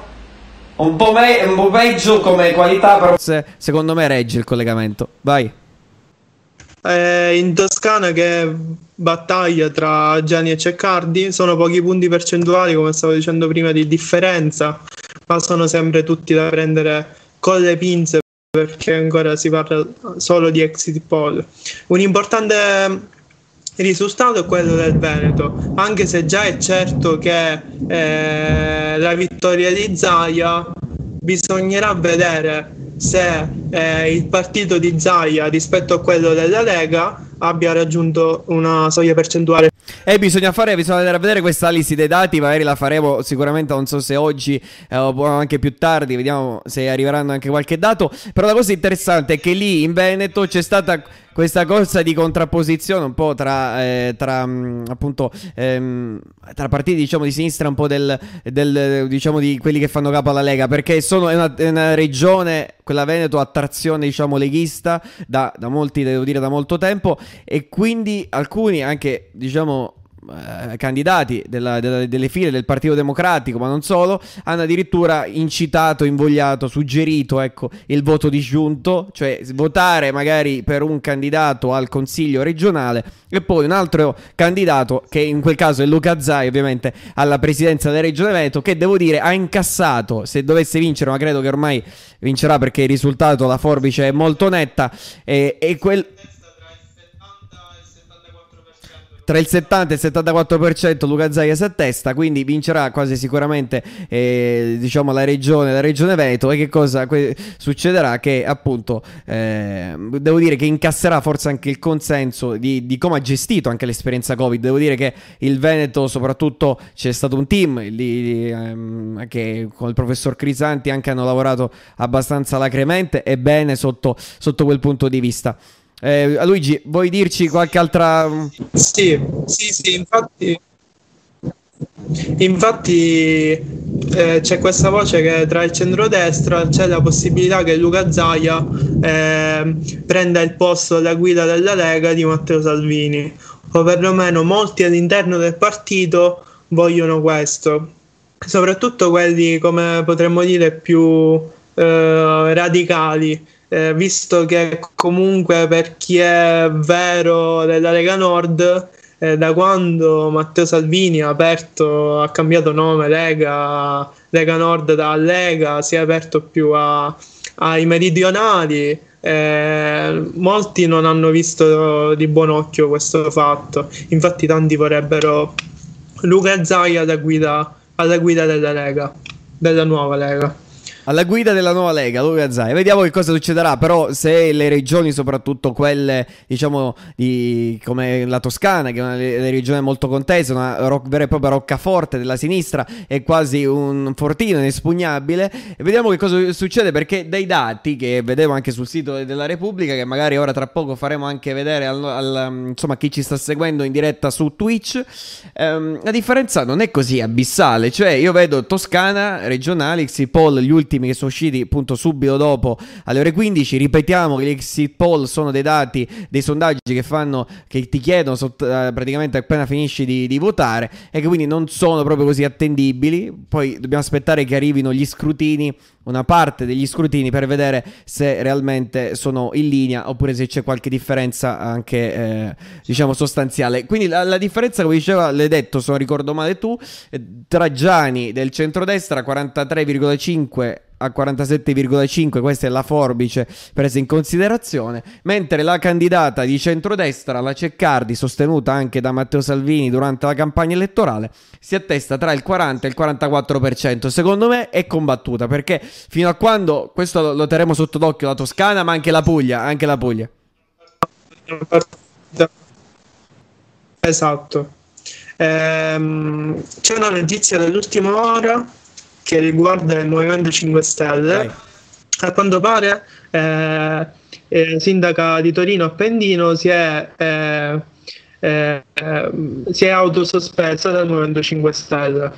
Eh, questo perché è indagata eh, è indagata al comune di Torino e questo bisognerà vedere adesso il Movimento 5 Stelle come si muoverà anche in vista delle prossime amministrative che, che toccheranno la città. Ma per quanto riguarda per quanto... Dopo un'altra, secondo me il Movimento 5 Stelle sta Vediamo cosa dice Francesco su questa cosa dei, dei 5 Stelle, Francesco. Sì, per quanto riguarda le amministrative no, non future, mm, quelle là di Torino, quelle di, di quelle, no, no, no, quelle là di ora. Sì, si vota in circa 1100 comuni. Ah, cin- eh, cioè, ci sono praticamente i 5 Stelle che forse se, se da un lato stanno, diciamo, fra virgolette, vincendo, no? Possiamo dire così, referendum, se lo vincono, che se dovesse passare il sì, che però è ehm, circa sul 69%, ecco, contro il no che è il 30%. E invece dall'altro lato, invece, per quanto riguarda le amministrative, i 5 Stelle secondo me stanno prendendo un calo. Ecco, poi con questa notizia di ultima ora che ci ha dato Luigi Secondo me, vabbè, ora colpo... vediamo. Questa è una cosa che bisognerà comunque. Un colpo basso, ecco. Sì, vabbè, questo bisognerà vedere. Adesso non, non, non, abbiamo le notizie, diciamo, in prima mano. Eh, quindi bisogna attendere sicuramente un altro po' eh, per vedere meglio la, e studiare meglio la vicenda. Luigi, forse dovevi aggiungere qualcosa. Sì, c'è una dichiarazione del reggente del Movimento 5 Stelle, Crimi, eh, che è il Partito Democratico e la Lega con la quale ero al governo prima eh, dice il Movimento 5 Stelle ha dimostrato di essere il motore e traino di questa legislatura. Ricordiamo che Crimi è uno dei pezzi forti, diciamo, del Movimento 5 Stelle, è stato, se non ricordo male, anche alla vigilanza RAI, quindi un ruolo abbastanza importante all'interno anche del, della dinamica un po' delle, della televisione pubblica, di Stato, la, appunto la RAI, ed è una figura di spicco del Movimento 5 Stelle che sta attraversando un momento di indecisione, ormai non c'è una figura centrale, anche se molti, devo essere sincero, associano ormai come capo eh, politico ancora la figura di, di Luigi, eh, appunto Di Maio, nonostante ancora cioè, nonostante non sia lui il vero e proprio capo politico, eh, ma anche la figura di Conte che devo dire in ascesa. Bisogna vedere, bisogna vedere in queste regioni. Adesso tu ti ricordi bene dove sono alleati i 5 Stelle e il Partito Democratico? Se non ricordo male, hanno trovato un'intesa. Solo di cui hanno raggiunto un'intesa. Sì, comunque anche lì battuti. Comunque Toti si è dimostrato un buon governatore fino a questo momento, quindi è stato riconfermato.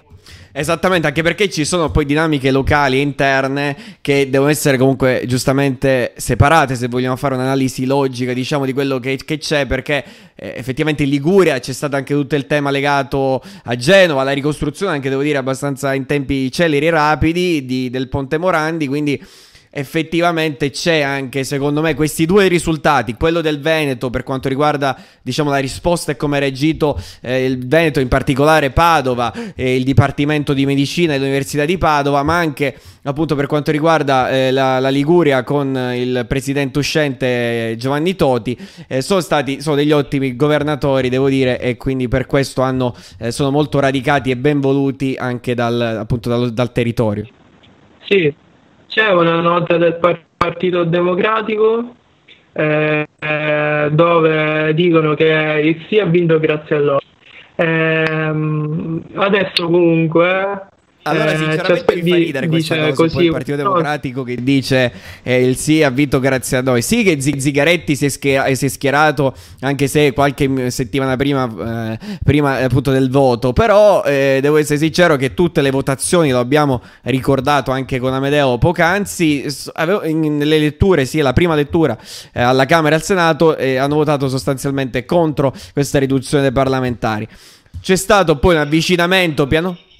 Verini del Partito Democratico dice che Eh, ci aspettano le sfide, ci vorrà eh, attenzione, c'è ma invece abbiamo per caso qualche dichiarazione da parte del, di esponenti insomma, del centrodestra, soprattutto in Toscana, vorrei sapere perché ci sono, il, lì è veramente molto combattuta, questa è la Toscana, Roccaforte, ricordiamo, del centro, del centro-sinistra.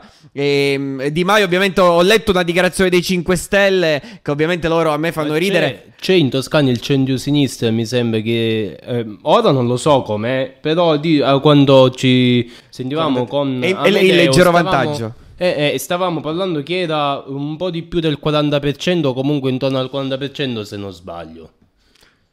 Sì. sì, si è leggermente eh, più avanti il candidato del centrosinistra Gianni con esatto, 43,5 esatto. e 47,5, questa è la forbice più o meno, ora ve li faremo vedere un attimino, e poi la Ceccardi e il centrodestra tra il 40 e il 44. Ricordiamo che comunque queste regionali qua in Toscana sono combattute e vediamo che cosa poi, quali saranno anche le ripercussioni a livello di equilibri di governo. Una dichiarazione che è stata forse lanciata e scritta dall'Anza qualche istante fa di Luigi Di Maio che scrive risultato storico. Stavo dicendo prima che parlasse Francesco che i 5 Stelle mi fanno un po' ridere onestamente anche se rispetto ovviamente per, part- per, il partito, fanno ridere un po' queste loro dichiarazioni così roboanti e così insomma di grande, di grande impatto. Quando era stato votato, era passato il reddito di cittadinanza, ci fu un'affermazione simile, che era un loro cavallo di battaglia, cioè questa è una giornata, aboliremo la povertà, no? Questi slogan, Luigi, a livello di comunicazione politica e di linguaggio politico.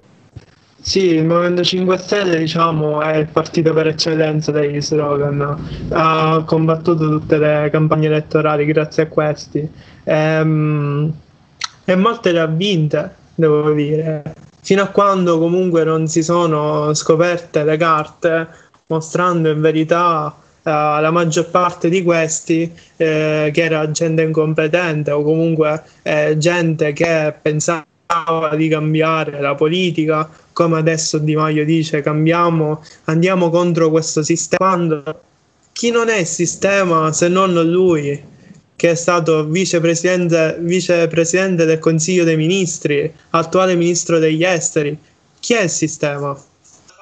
Sarebbe da fare leggi di Maio, purtroppo lo possiamo intervistare, però sì, è interessante questo, queste, a me fanno, eh, fa, fa, fa, diciamo, fa specie un po', eh, mi piace anche analizzare questi, questi frasi, insomma questi, questi, virgolettati che rilasciano ehm, e che pubblicano anche sui loro social, quindi risultato storico, come vi ho detto prima, Di Maio. Eh, ricordiamo appunto testa a testa in Puglia in Toscana, sì, lì ci sarà una battaglia importante e queste regioni potranno Dove essere... Possono sicuramente consolarsi, il Movimento 5 Stelle si può consolare con questo referendum, penso. Mm, perché io penso che se adesso in futuro ci, ci saranno, ok, ci dovessero essere delle amministrative non penso che i 5 Stelle possano avere la vittoria. Sono belle queste parole di Di Maio, ma non lo so se forse sono, diciamo, le sue ultime. Addirittura, no, vabbè, dai, ci sta, eh, ci sta eh, esultare perché è una riforma, abbiamo detto, una battaglia storica del Movimento 5 Stelle, da sempre voluta, insieme e detta all'inizio da Beppe Grillo, tutto contro la casta, il Vaffa Day, cioè eh, il, il, apriamo il Parlamento come una scatoletta di tonno e quello il loro obiettivo eh, che l'hanno diciamo, chiarito sin dall'inizio, anche se hanno avuto mille contraddizioni, alleanze che non dovevano fare e che l'hanno fatte cambi e prese di posizione inutili. Ad esempio, il tema dell'immigrazione. Vorrei sapere eh, che cosa sta accadendo in questo momento. Qual è la posizione dei 5 Stelle del Partito Democratico? Loro non la dicono, però nei fatti non è cambiato moltissimo tra il governo Conte 1 e Conte 2 in tema di immigrazione. C'è un pugno duro, ecco, da questo punto di vista. Ehm. Ora ehm, vi faremo sicuramente dopo condividere un attimino tutti questi dati che stanno arrivando anche dal Ministero dell'Interno eh, e così li commentiamo anche insieme, insieme a Luigi. Eh, però ehm, questa cosa un po' del, um, del Movimento 5 Stelle, Francesco, secondo me p- sta mettendo sul piatto un tema interessante che è il radicamento dei, nei territori locali, locali, però non a livello nazionale, del Movimento 5 Stelle. Ah, in questo... Ok, stavo dicendo... Eh sì, vedendo i dati, il Movimento 5 Stelle è comunque riuscito ad attestarsi solo a livello nazionale perché nelle amministrative poco ha fatto se non come abbiamo visto gli unici casi come Torino e Roma Roma, la, che, che, sembra difficile un'altra riconquista da parte del Movimento 5 Stelle, se non uh, improbabile. Eh, questo perché ehm, forse a livello, a livello locale comunque non, non c'è stata una buona rappresentazione Va bene, un attimino cercheremo di ripristinare il collegamento con Luigi che si vede, lo sentiamo per un po' scatti, magari adesso lo facciamo casomai sentire soltanto così magari eh, diciamo consumiamo meno banda della sua appunto connessione personale e magari non si vede però alla, eh, almeno riusciamo diciamo ad ascoltare le sue, le sue, parole che sono sicuramente anche più importanti. E anzi dico ad Luigi se riesce a reperire qualche dato su, su queste amministrative che ci sono anche in molti comuni italiani, circa 1100 comuni italiani sono al voto e vediamo vediamo il Movimento 5 Stelle lì appunto a livello di territori se, eh, se ha perso oppure in realtà eh, no. Cioè vogliamo, vogliamo vedere nella ricostruzione di questa maratona che eh, il Movimento 5 Stelle se è forte a livello nazionale e magari se ancora nei territori c'è ancora molta strada da fare oppure ha recuperato in questi anni alcuni, alcuni consensi ed è riuscita mh, appunto ad affondare un po' le radici nei territori. Eh, sicuramente col sì è una grandissima vittoria per il Movimento 5 Stelle, una grandissima vittoria per il governo Conte, si rafforza tutto l'esecutivo, questa è la prima considerazione che vorrei fare. E, è una...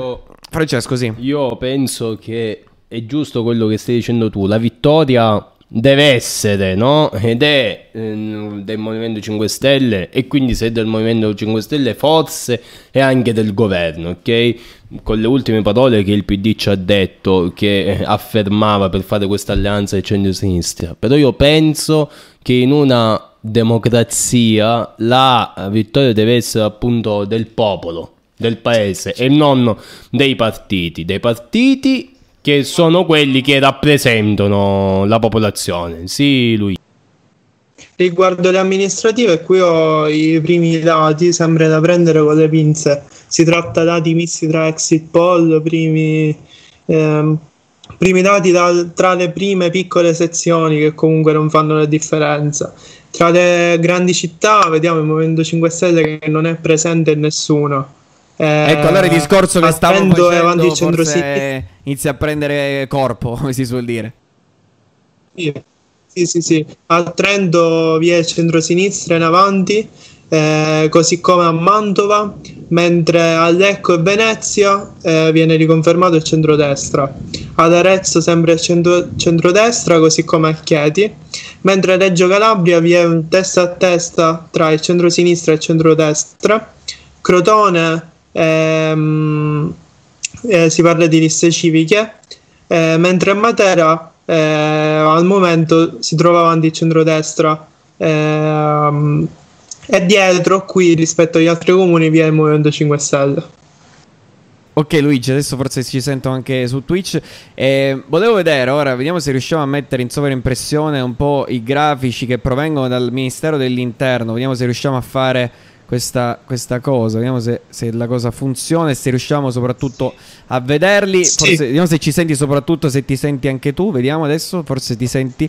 Ok, allora qui eh, alla nostra sinistra, eh, in realtà, anzi alla vostra sinistra, non so come, come appare sullo schermo diretta su Twitch, ehm, stiamo vedendo la, la, la, la, pagina d'apertura del sito online del, del, della Repubblica. Vedremo ora anche il Corriere della Sera, un po' per, tu, per vedere un po' tutte le parti come, come, hanno risposto anche i giornali e vedere anche i dati dell'ultimo momento.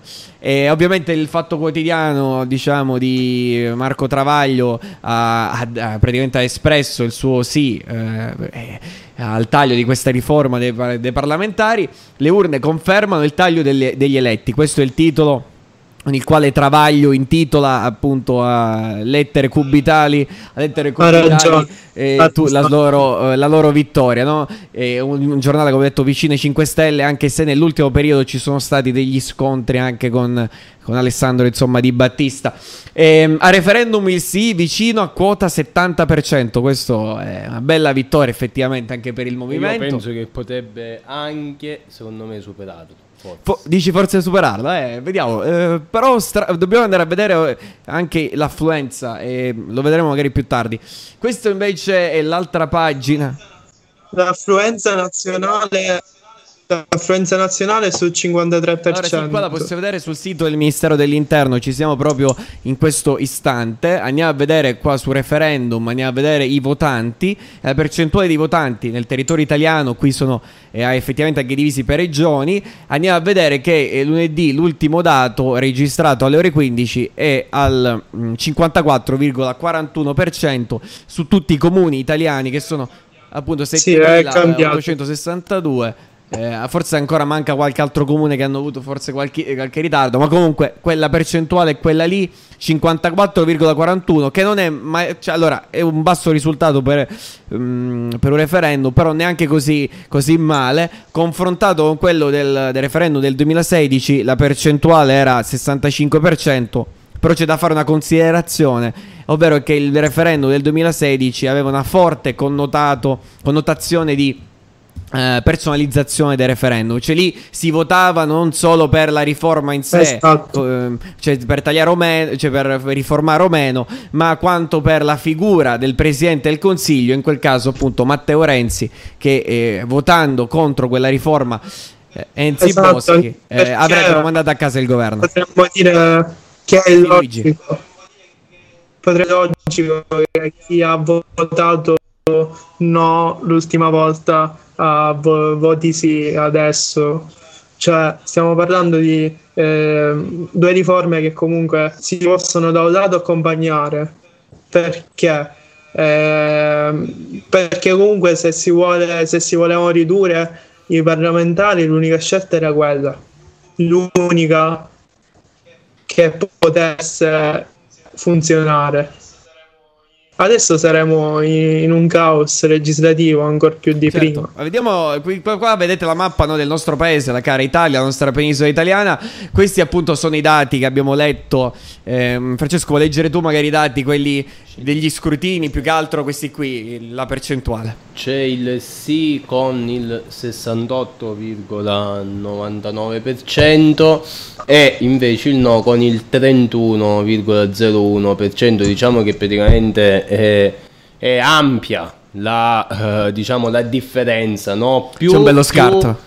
Se non sbaglio è più del doppio anche, ecco. Certo, è più del doppio. Ora sì, prendete il 70% dei sì doppio, da sì. questa parte e poi il 31,01%. Diciamo il no. 69. ecco, Ora dobbiamo vedere, eh, poi sì. questa cosa la vedremo magari con Amedeo magari più tardi, anzi la iniziamo a vedere adesso, che stanno arrivando dai primi comuni, Eh, lo scrutinio è in corso, però non ci arrivano i risultati ancora sul sito del Ministero dell'Interno, non sono disponibili purtroppo i singoli dati, diciamo, eh, disaggregati appartenenti alle singole regioni.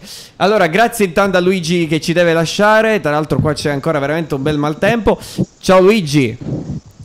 Ciao, ciao Luigi, grazie. Grazie a voi. a Grazie, presto. grazie veramente tanto Ciao a per essere stato qui con noi e averci fatto compagnia in questa ora di diretta eh, qui, devo dire, in una situazione del tutto inedita su Twitch Italia. Grazie.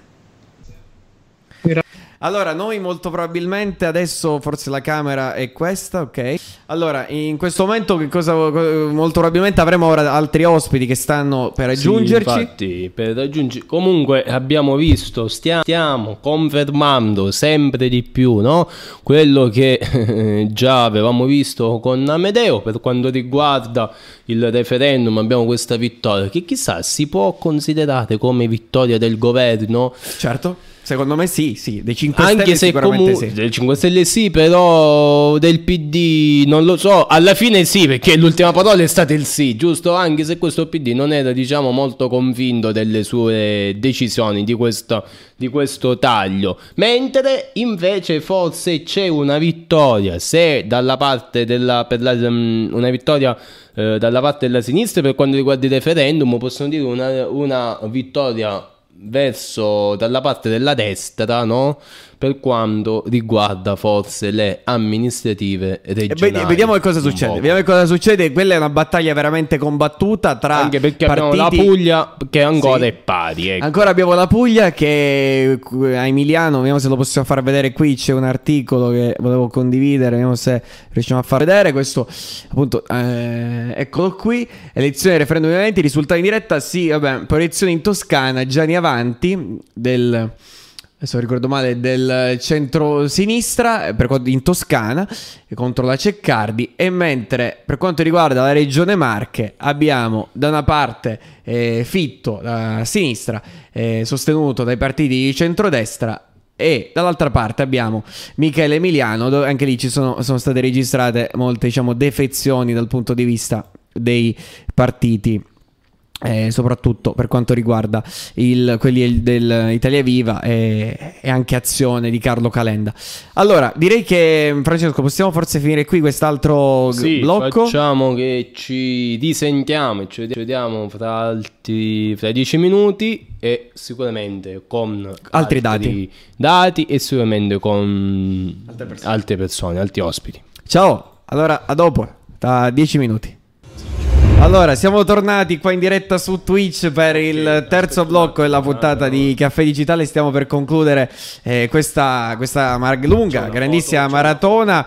E insomma è davvero molto interessante perché questa, questa, puntata un po' di caffè digitale è stata costellata, devo dire, da tanti interventi, da tante persone che ci sono venute a trovare mh, mm, con noi. Ringraziamo Amedeo Barbagallo, Luigi Puglisi, eh, che comunque sono stati con noi eh, e devo dire che è stata una discussione anche da un livello, devo dire, molto interessante sia politico eh, abbiamo analizzato un po' le questioni che stanno dietro il referendum costituzionale, le ragioni del sì, le ragioni del no, l'inutilità di questo referendum. Il, mm, gli abbiamo commentato gli ultimi dati che, sono, che stanno un po' accorrendo in questi, in questi minuti. Eh, come ha detto Luigi, giustamente lo spoglio delle regionali, quindi delle amministrative, nei comuni in cui si vota e nelle, scusate, nelle regioni anche in cui si vota, eh, saranno fatti dopo. Cioè prima si fa quello del referendum, infatti i risultati del referendum... Ora ci sposteremo anche sul sito del Ministero dell'Interno, li andiamo subito a ripescare questi, questi risultati che avevamo visto quando ci eravamo praticamente lasciati. Vediamo se, se riusciamo di nuovo a recuperare appunto i dati, ecco qui, del referendum costituzionale. Eccoli. Sono praticamente il 69. Sì. Diciamo così, costanti sul 30 ecco, virgola 89, 89%. Beh, è un sì ormai penso che stia prendendo sempre più piede, quindi sarà attuato questo taglio, penso, dei parlamentari. Adesso vediamo se questo taglio dei parlamentari è davvero favorevole al nostro, diciamo, eh, a questo stare, diciamo così, nel nostro paese, oppure era davvero, non conveniva davvero tagliare questi, questi parlamentari. Vediamo, ripetiamo, è una vittoria del Movimento 5 Stelle e di, diciamo, di tutto il governo, tutto il governo. governo, sicuramente comunque il Movimento 5 Stelle, però un Movimento 5 Stelle che comunque che, lo sap- che non lo sappiamo se fosse una prima, secondo, prima vittoria e chi lo sa se fosse prima automatica anche ultima, non lo sa. Allora devo dire prima... che è una grande vittoria se la analizziamo dal punto di vista proprio di quando loro sono al governo, è una grande vittoria, un bel test elettorale per verificare soprattutto se l'elettorato c'è e risponde alle loro, alle loro eh, sollecitazioni, mettiamola così. Ed è interessante vedere proprio questo risultato dei 5 Stelle perché sì, il governo sicuramente ne uscirà rafforzato il governo Conte, la figura del Conte, anche se lui non si è esposto molto Conte, eh, cioè si è esposto sì per il sì, però non ha, non ha fatto, diciamo, non ha pubblicato tantissimo in, in, tal senso, quindi ha lasciato anche un minimo di libertà di azione anche un po' a coloro che lo seguivano, e a differenza magari della linea più, uh, diciamo, dura proprio dei, dei 5 Stelle. Ci sta comunque da Presidente del Consiglio. Um, magari pensava che il risultato non sarebbe stato così scontato, c'è questa vittoria così netta del 70%, 69,9 sono davvero parecchi eh, punti percentuali rispetto appunto al, um, al misero appunto 30,86 finora ci sono uh, 10 milioni 173 mila 320 hanno espresso la preferenza per il sì e 4 milioni 540 mila e 27 hanno, uh, che costituiscono il 30,86% dei, dei, dei votanti eh, hanno votato appunto no. Ricordiamo l'ultima volta di nuovo l'affluenza qual è stata in queste uh, appunto i votanti Alle ore 15 si è registrata un'affluenza del, del 53,91%, la più bassa, se non, ricordo, se non vado errato, la controlliamo insieme a voi, è l'affluenza che si è registrata in Sicilia, anzi forse in Sardegna ancora, ancora meno perché è del 35,38%, forse ancora meno rispetto anche al referendum costituzionale indetto quando c'era insomma la presidenza di ehm, sì, diciamo, Matteo Renzi. Allora, diciamo di base che tutti i referendum sono sempre meno sentiti forse a livello nazionale rispetto alle elezioni, ok? Forse questo referendum ancora... Ehm, eh, ancora di meno rispetto agli altri referendum perché veniamo da un periodo storico eh, inedito, ok?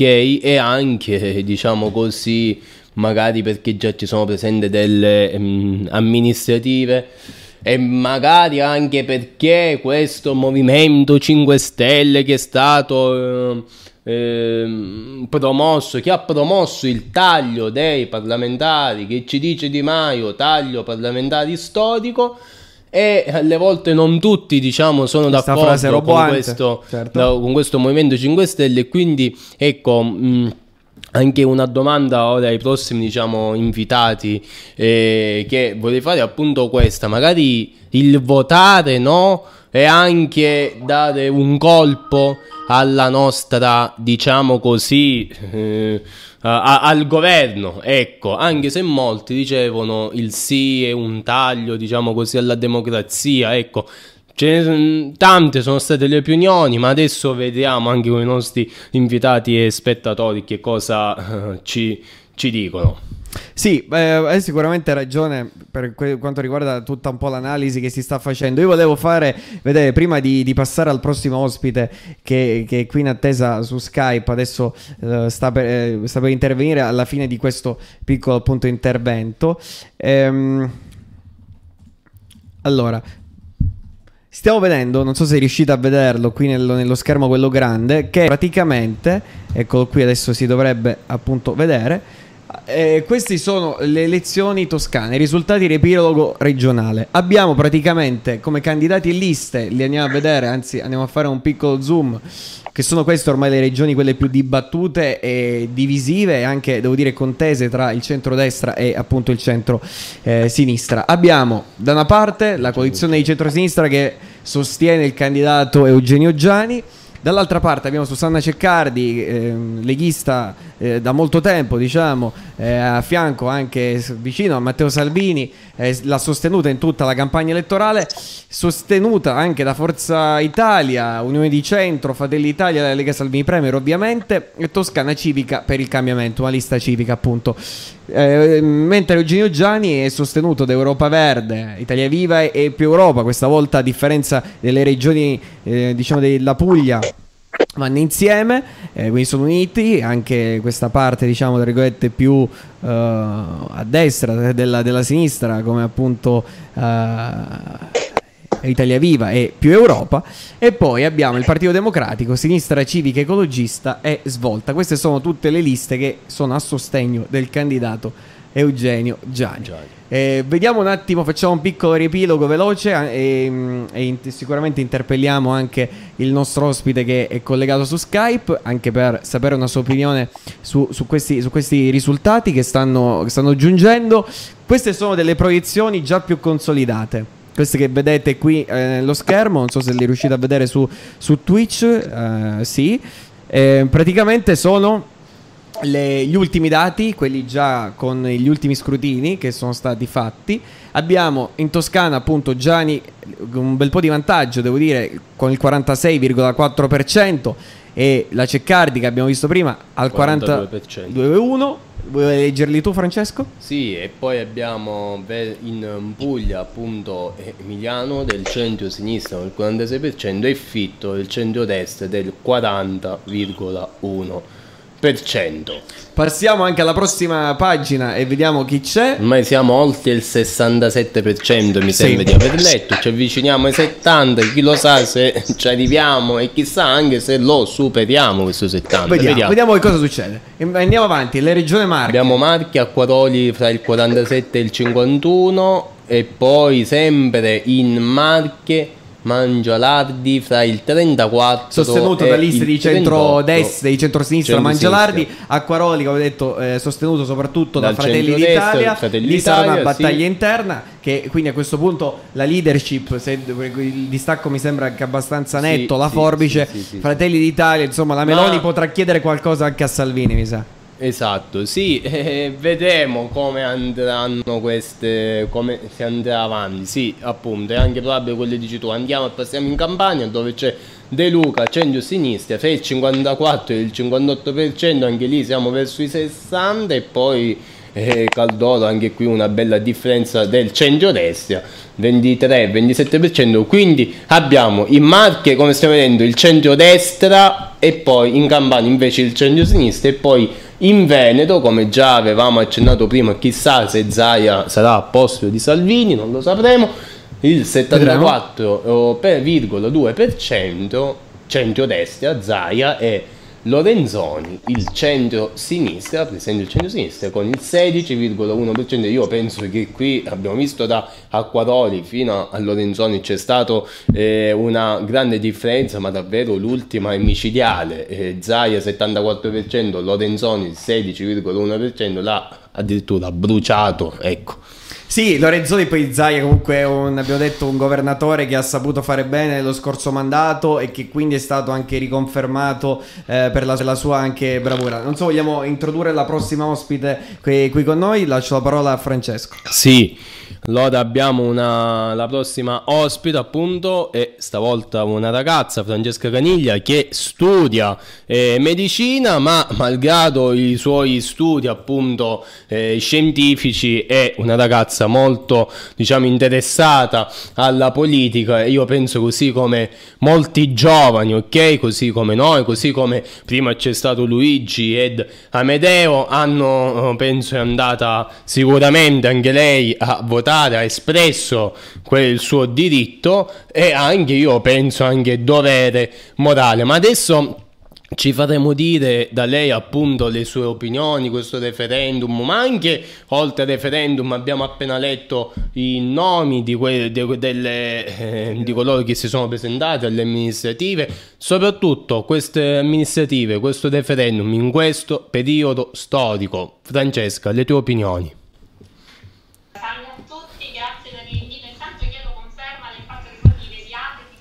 Ti sentiamo e ti vediamo perfettamente, forte e chiaro. Grazie mille, grazie ancora dell'invito. Beh, allora io mh, mm, sono andata a votare, è stata la mia seconda volta. Eh, prima di andare a votare, chiaramente Francesco lo sa molto bene, c'è stato un uh, periodo, periodo di riflessione, di informazione, ho cercato al meglio delle mie possibilità di documentarmi e di ehm, insomma, informarmi il più possibile sul eh, referendum. Devo dire ehm, la verità, questo referendum già si era parlato molto prima del lockdown di, questo, di questa giornata importante, qual è stata quella di ieri, quella di oggi e quella di ieri. Poi eh, il lockdown chiaramente ha eh, diciamo, spostato, come giusto che sia, la, l'attenzione su altre questioni, eh, la, la situazione urgenza sanitaria che stiamo ancora vivendo e poi finalmente si è eh, nuovamente continuato a parlare del, del, referendum. Come diceva Francesco prima, io mi trovo molto d'accordo, secondo me il quesito referendario è stato posto in maniera non perfettamente corretta, nel senso che magari molte persone eh, non, non, hanno ben capito, cioè questo, um, questo referendum dice vogliamo fare il taglio dei parlamentari in numero non stiamo andando a tagliare gli stipendi dei parlamentari, questo è un fatto, un dato secondo me importante da tenere in considerazione. Cioè è vero che effettivamente diminuendo il numero dei parlamentari io vado a eh, diminuire chiaramente la, eh, la, spesa pubblica, ma è vero anche che io eh, comunque ho delle gravi spese che continuano a gravare eh, sulla, sulla, spesa, sulla spesa pubblica. Un altro dato da tenere in considerazione è che molti partiti si sono espressi in un modo, poi si sono espressi in un altro modo. Come dicevate prima, ci sono molte eh, spaccature anche all'interno degli stessi partiti, per cui eh, una previsione di quello che sarebbe stato l'esito del referendum, a mio avviso, non era proprio così scontata, perché eh, a mio avviso sappiamo bene che c'è chi va a votare perché magari si è informato, perché magari eh, pensa eh, con la propria testa e c'è chi magari va a votare perché è influenzato da ciò che ha detto in qualche intervista il segretario di partito. Per cui capiamo bene che un partito quale poteva essere il PD, che non, non si è espresso in maniera eh, univoca in questione, poteva portare a eh, delle ambiguità in, in ambito eh, di voto. Ma adesso diciamo che la schiacciante vittoria del sì è più che, è più che sicura. Quindi vedremo come si evolverà la situazione. Anche se un altro dato da tenere in considerazione di cui si è parlato prima è eh, l'affluenza, l'affluenza alle urne. Proprio oggi mi sono trovata a parlare stamattina con un amico a Firenze. Lui andare, era chiamato a votare sia per il referendum sia per eh, le elezioni amministrative. Di conseguenza il suo voto aveva un duplice peso perché votava per due questioni diverse. Ebbene, lui mi dice io non sono andato a votare, io non sono andato a votare perché nel momento in cui io mi vado a presentare nella, nella sezione, io devo esporre il mio documento di eh, riconoscimento, devo abbassare la mascherina e eh, secondo me, stesuali parole, una, eh, una, pandemia non ha lo stesso peso specifico del voto. Quindi, in altre parole, mi ha detto io non sono andata a votare perché stiamo vivendo la situazione del SARS-CoV-2, quindi del Covid-19, di questo coronavirus, siamo in piena pandemia. Ebbene, sicuramente la, la situazione che stiamo vivendo ha ehm, delineato delle, delle, metodiche di voto eh, diverse da quelle, eh, diciamo, solite, perché si deve tenere in considerazione che molte persone non sono andate a votare anche proprio per la paura di questo fanto- no, fantomatico, il virus esiste, però dico di questo virus. Cioè, molte persone hanno eh, paura, paura che magari queste matite non erano eh, appositamente igienizzate. Quindi sicuramente questa, questa situazione ha, uh, ha, influito, ha influito esatto. Tanto. E poi un'altra cosa su cui volevo puntare il dito, che avete detto già precedentemente, ma secondo me è un dato molto molto interessante il referendum eh, diciamo, ha una risposta secca, no? È sì o è no. Le conseguenze poi eh, vedremo quali saranno, però è o è sì o è no.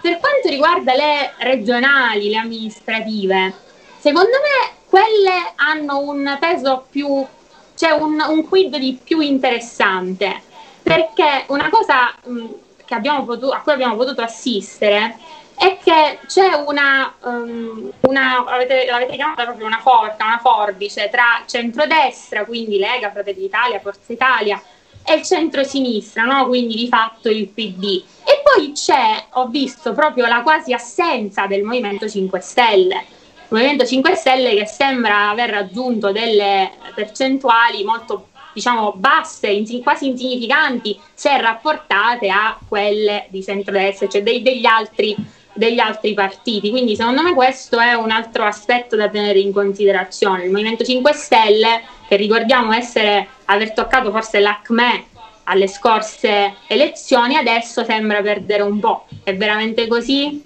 Cosa è successo? Secondo me questo è un dato molto, molto importante da tenere in considerazione. Eh, esatto, è quello che appunto diciamo, non la vedo come la vittoria del Movimento 5 Stelle o la vittoria del governo Conte. Io la vedo magari come atto degli italiani. Accontentiamoci, no, la riforma è questa, tagliamo, possiamo tagliare anche se di poco tagliamo.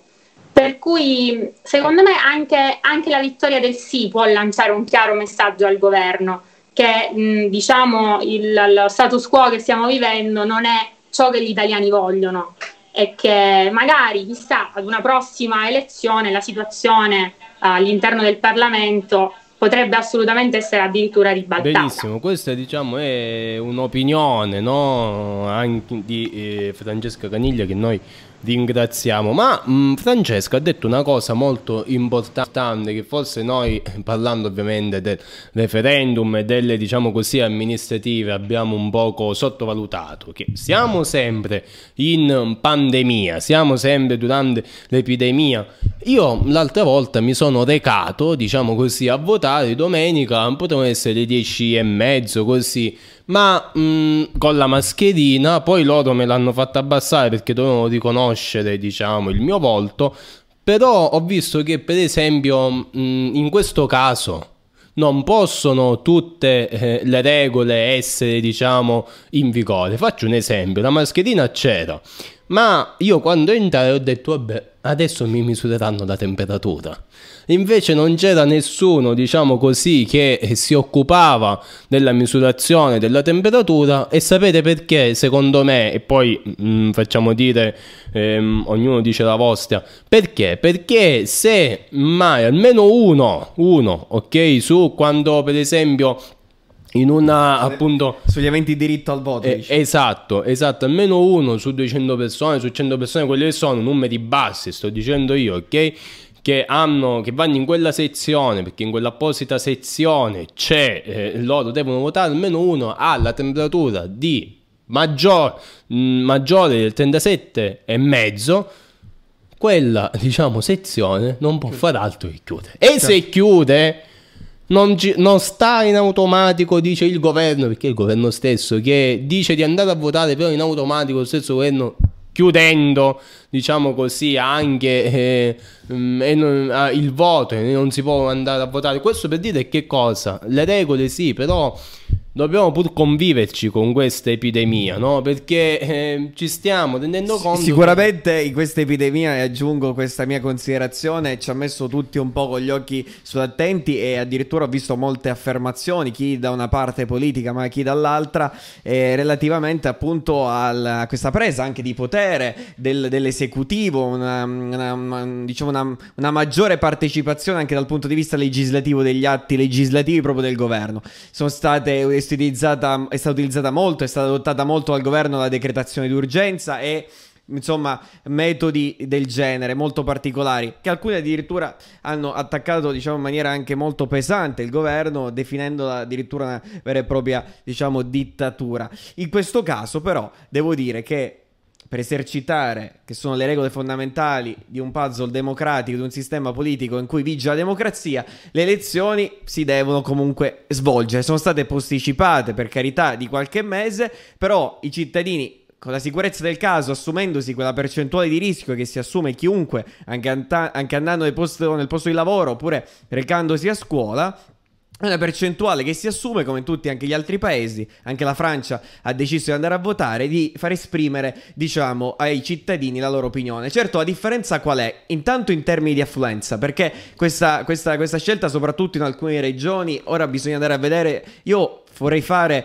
magari nei giorni successivi anche qualche analisi di vedere in quali comuni c'è stata questa affluenza così bassa e com'è la composizione anche anagrafica delle persone che non sono andate a votare. Quindi bisogna andare a, a fare anche un'analisi un po' retrospettiva e vedere che cosa c'è insomma di particolare e, e, e questo, soprattutto se è stata una, un'affluenza così bassa perché appunto i giovani non sono andati a votare o perché una parte dell'elettorato più anziano che prima magari vo- votava nelle scorse tornate elettorali, questa volta ha deciso di non, di non prendere parte a queste, queste, elezioni. Poi c'è un'altra variabile, un'altra componente che va presa sicuramente in considerazione, che è la, la, la, la variabile appunto della sfiducia, del sentimento di antipolitica che, che c'è, è dilagante, una, una speranza per molti è stata rappresentata dai 5 Stelle, però ovviamente eh, soprattutto nel sud, che si sono registrate una, un'affluenza bassissima, la rivediamo sul sito del Ministero dell'Interno, abbiamo una percentuale del 35, qualcosa per cento, ora la vado a ripescare immediatamente, in Sardegna addirittura 35,70%, questa è l'affluenza che è stata rilevata, eh, diciamo dei dati aggregati eh, che potete trovare sul de- sito del Ministero degli Interni. Uh, mentre in Sicilia 35,38%, che è veramente sì, bassissima. Abbiamo detto che è più bassa rispetto alle altre elezioni del, del referendum. Volevo invece fare, eh, volevo invece fare e porre un'altra domanda a, a Francesca. Si è, molti hanno detto prima di queste elezioni sì per questo motivo votiamo sì, no invece per un altro motivo e ehm, qualcuno diceva che eh, um, tagliando questi parlamentari si tagliava la democrazia. È vero, potrebbe essere vero. Allora adesso abbiamo la. Non siamo abbiamo più in minore democrazia. democrazia, non dice. siamo più in democrazia, Questa abbiamo una domanda. democrazia tagliata. Ma allora, tanto vi ho persi un attimo. Ok, ma ehm, minore democrazia. Allora, si è molto spesso rincorso il concetto di Costituzione italiana quale Costituzione perfetta, quale una delle carte costituenti meglio scritte tra le vigenti, per cui se è veramente così perfetta, eh, perché modificarla? No? Cioè, se quella è garante di democrazia, perché eh, cercare di eh, modificarla? Perché, perché indire questo referendum? Guarda, io non, non penso che la situazione attuale, o meglio, antecedente al referendum, eh, fosse, eh, diciamo, eh, sbagliata in termini di democrazia, nel senso che eh, si garantiva la rappresentanza, si garantiva la democrazia. In questo modo, beh, bisogna vedere se si garantisce, perché il problema che mi sono posta io guardando questo referendum è si tagliano i parlamentari, ma di fatto cosa succede? Cioè, secondo quale criterio io vado a tagliare rapprese- eh, questa, questa rappresentanza? Qual è il criterio che io utilizzo per fare questi tagli? Cioè, non posso fare le cose in, in maniera, eh, diciamo, campata in aria. Ho bisogno di, eh, diciamo, seguire un criterio, di seguire una logica. Per cui, se prima io capisco qual è la logica, allora posso pensare che un taglio dei parlamentari possa avere senso.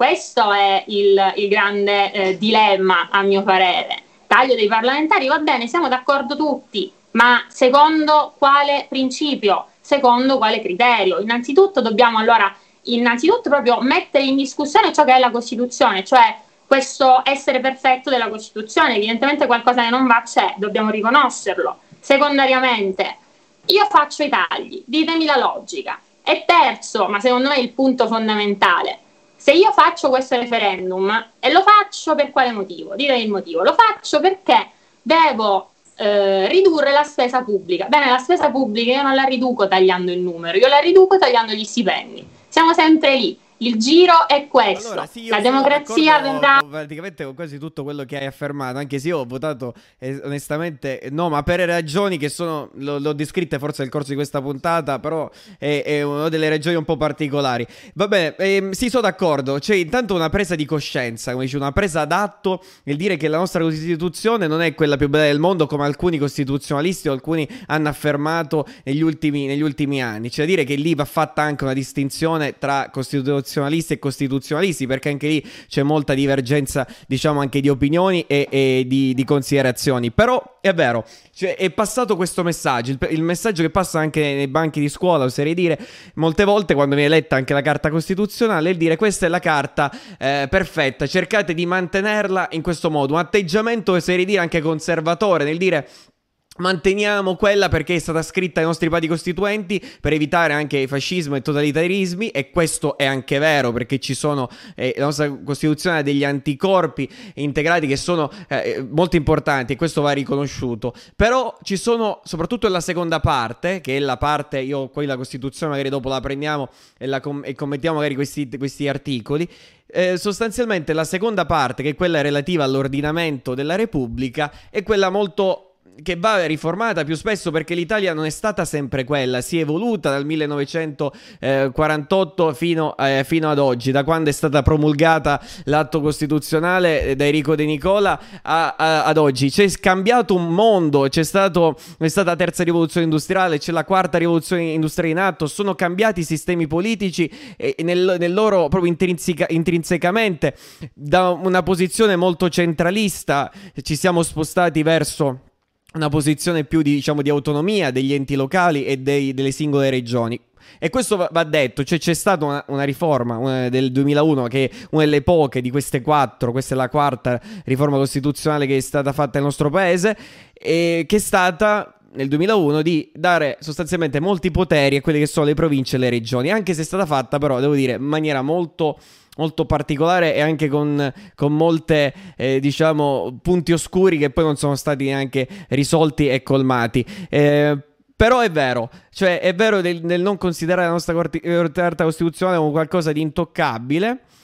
Mm, ma invece di mettere in campo delle, delle, riforme che vadano anche a migliorarla e, e renderla anche, devo dire, congrua o comunque paragonabile anche a quelli degli altri, degli altri paesi del, uh, europei. Mm, per quanto riguarda appunto la, la Costituzione, vorrei fare però un, una differenza sostanziale che secondo me c'è, che è significativa. Cioè la prima parte è, è, io consider- la considererei quasi intoccabile perché si parla dei diritti e dei doveri dei cittadini e quelli difficilmente possono essere cambiati dall'oggi al domani. Si può fare forse qualche leggerissima modifica, ma qualcosa di marginale quelle sono state scritte dai padri costituenti per durare praticamente all'infinito, cioè se vogliamo adottare un sistema democratico. Mentre la seconda parte è quella dove veramente si possono fare una miriade di modifiche, intanto diversificando e cambiando appunto i compiti magari della Camera e del Senato. È stato già provato, abbiamo detto con Amedeo, abbiamo fatto un po' una rassegna di, di, di questi eventi, di, questi, di queste mm, ipotesi di cambiamento della, della, Costituzione. Ad esempio sono state istituite eh, delle commissioni, delle commissioni bicamerali eh, per il, la riforma della Costituzione, sia da, dalla Iotti, che è un ex presidente della Camera, ma anche da, mm, dal governo sotto il governo D'Alema, che hanno provato a cambiare i parlamentari. Purtroppo queste riforme, in realtà questi suggerimenti, possiamo dire, di queste commissioni poi non sono mai stati attuati, non sono stati mai, diciamo, esaminati singolarmente dalle due Camere eh, e quindi non è stato fatto nulla. L'ultima è il referendum costituzionale di Renzi che ci ha provato, devo dire, eh, però non, non ci è riuscito per anche ragioni che non sto qui comunque a dilungarmi perché sono tantissimi fattori che in quel caso insomma entrano, entrano in gioco. Ehm, e un'altra, un'altra cosa che volevo dire, sì è vero che il taglio dei parlamentari in qualche modo eh, diminuisce in questo modo la spesa pubblica e diminuisce anche gli stipendi dei singoli parlamentari perché eh, tagliando 345 automaticamente non dovrai pagare quei 345 stipendi più i benefit che sono dei rispettivi eh, parlamentari. Però, però una cosa secondo me importante è che ehm, sostanzialmente la, la visione nostra, del nostro sistema è incentrata e imperniata su quello che è il ruolo del Parlamento. Quindi se non si cambia, diciamo, un po' l'assetto, cioè se non si diversifica i compiti, eh, è, una, è, una, misura che non so che impatto avrà eh, a livello proprio di efficienza eh, nelle singole commissioni eh, delle Camere, ma anche del Senato. Cioè sono tutte cose poi da vedere se questa riforma avrà un impatto. Sicuramente è un segnale. Sicuramente un segnale eh, che, che, viene dato al, ai parlamentari, che viene dato alla politica in generale, perché si passa da anni, in, um, devo dire, da un bel po' di, di, anni, che questa è la tendenza che si è consolidata, dove c'è questo sentimento proprio di antipolitica che pervade uh, un po' la nazione. Questo sentimento è stato bloccato un po' dall'ascesa dei 5 Stelle un po' anche dalla Lega, la gente ha iniziato a interessarsi alle tematiche politiche, magari eh, sicuramente meglio di una volta, eh, però questo è un segnale eh, che va compreso, cioè è un, è un, taglio al cuore anche del sistema, del sistema parlamentare. E, mm, magari va aggiunto, cioè vanno modificate, eh, va modificata la legge elettorale, va eh, vanno ridisegnati i singoli collegi, cioè è una, è una riforma un po' spot, la, la definisco, c'è un po' di slog, eh, un po' di slogan perché alla fine è, è un taglio che magari ci può stare, però che preso singolarmente non è un taglio secondo me così eh, di grande impatto. Esatto, sono perfettamente d'accordo con te, cioè la riforma, o meglio, l'atto in sé del taglio può anche avere un senso, può anche avere un follow up in sé. Il grande problema è che preso singolarmente non ci conduce da nessuna parte, perché se noi lo facciamo con l'obiettivo di andare a ridurre la spesa, beh, ci sono altre metodiche che ci portano al risultato in maniera molto più efficiente. Quindi è tutto il contorno che sta attorno a questa, a questa riforma che secondo me è un po' ambiguo. È un po' ambiguo, lascia molto spazio alla discrezionalità, alla, all'interpretazione e eh, è questo secondo me uno dei tanti motivi per cui sì, l'elettore va a votare ma non vota a mio avviso in maniera estremamente consapevole, cosciente e di conseguenza corretta. Cioè, è, eh, questa è la mia ma tra l'altro noi abbiamo elencato all'inizio un po' ehm, di questa puntata eh, con, con Amedeo, ho fatto un minimo, secondo me una proposta che poteva essere diciamo perseguita d- mm, dal bilancio, soprattutto di fare dei tagli all'interno del bilancio della Camera e del Senato, soprattutto in merito ai benefit dei, dei singoli parlamentari. C'è, c'è, una forte discrepanza tra, tra le altre stati e paesi europei e il nostro paese, proprio non tanto in termini di stipendio, che lì magari è piuttosto simile, ma quanto piuttosto in quelli che sono tutte le, le, specie, le spese accessorie e di mh, mm, rimborsi che poi vengono diciamo erogati dal, eh, dal, dal bilancio della Camera. Lì eh, Carlo Cottarelli aveva, aveva diciamo, iniziato, aveva avviato una stagione di riforme di spending review, doveva essere continuata, poi è stato bloccato, vabbè, da, anche da Renzi devo dire che l'ho ostacolato, c'è stato anche un po' di attrito tra, tra i due, però eh, questa forse è una delle cose secondo me da, da perseguire, eh, cioè tagliare questi, questi benefit e almeno compararli ed equipararli al resto d'Europa e, e, e, questo sarebbe un passo, un passo in avanti se proprio vogliamo ridurre diciamo, questi, questi, sprechi. Poi per rivedere il sistema Italia, queste non sono, come abbiamo già anticipato anche con Luigi, non sono queste le riforme fondamentali.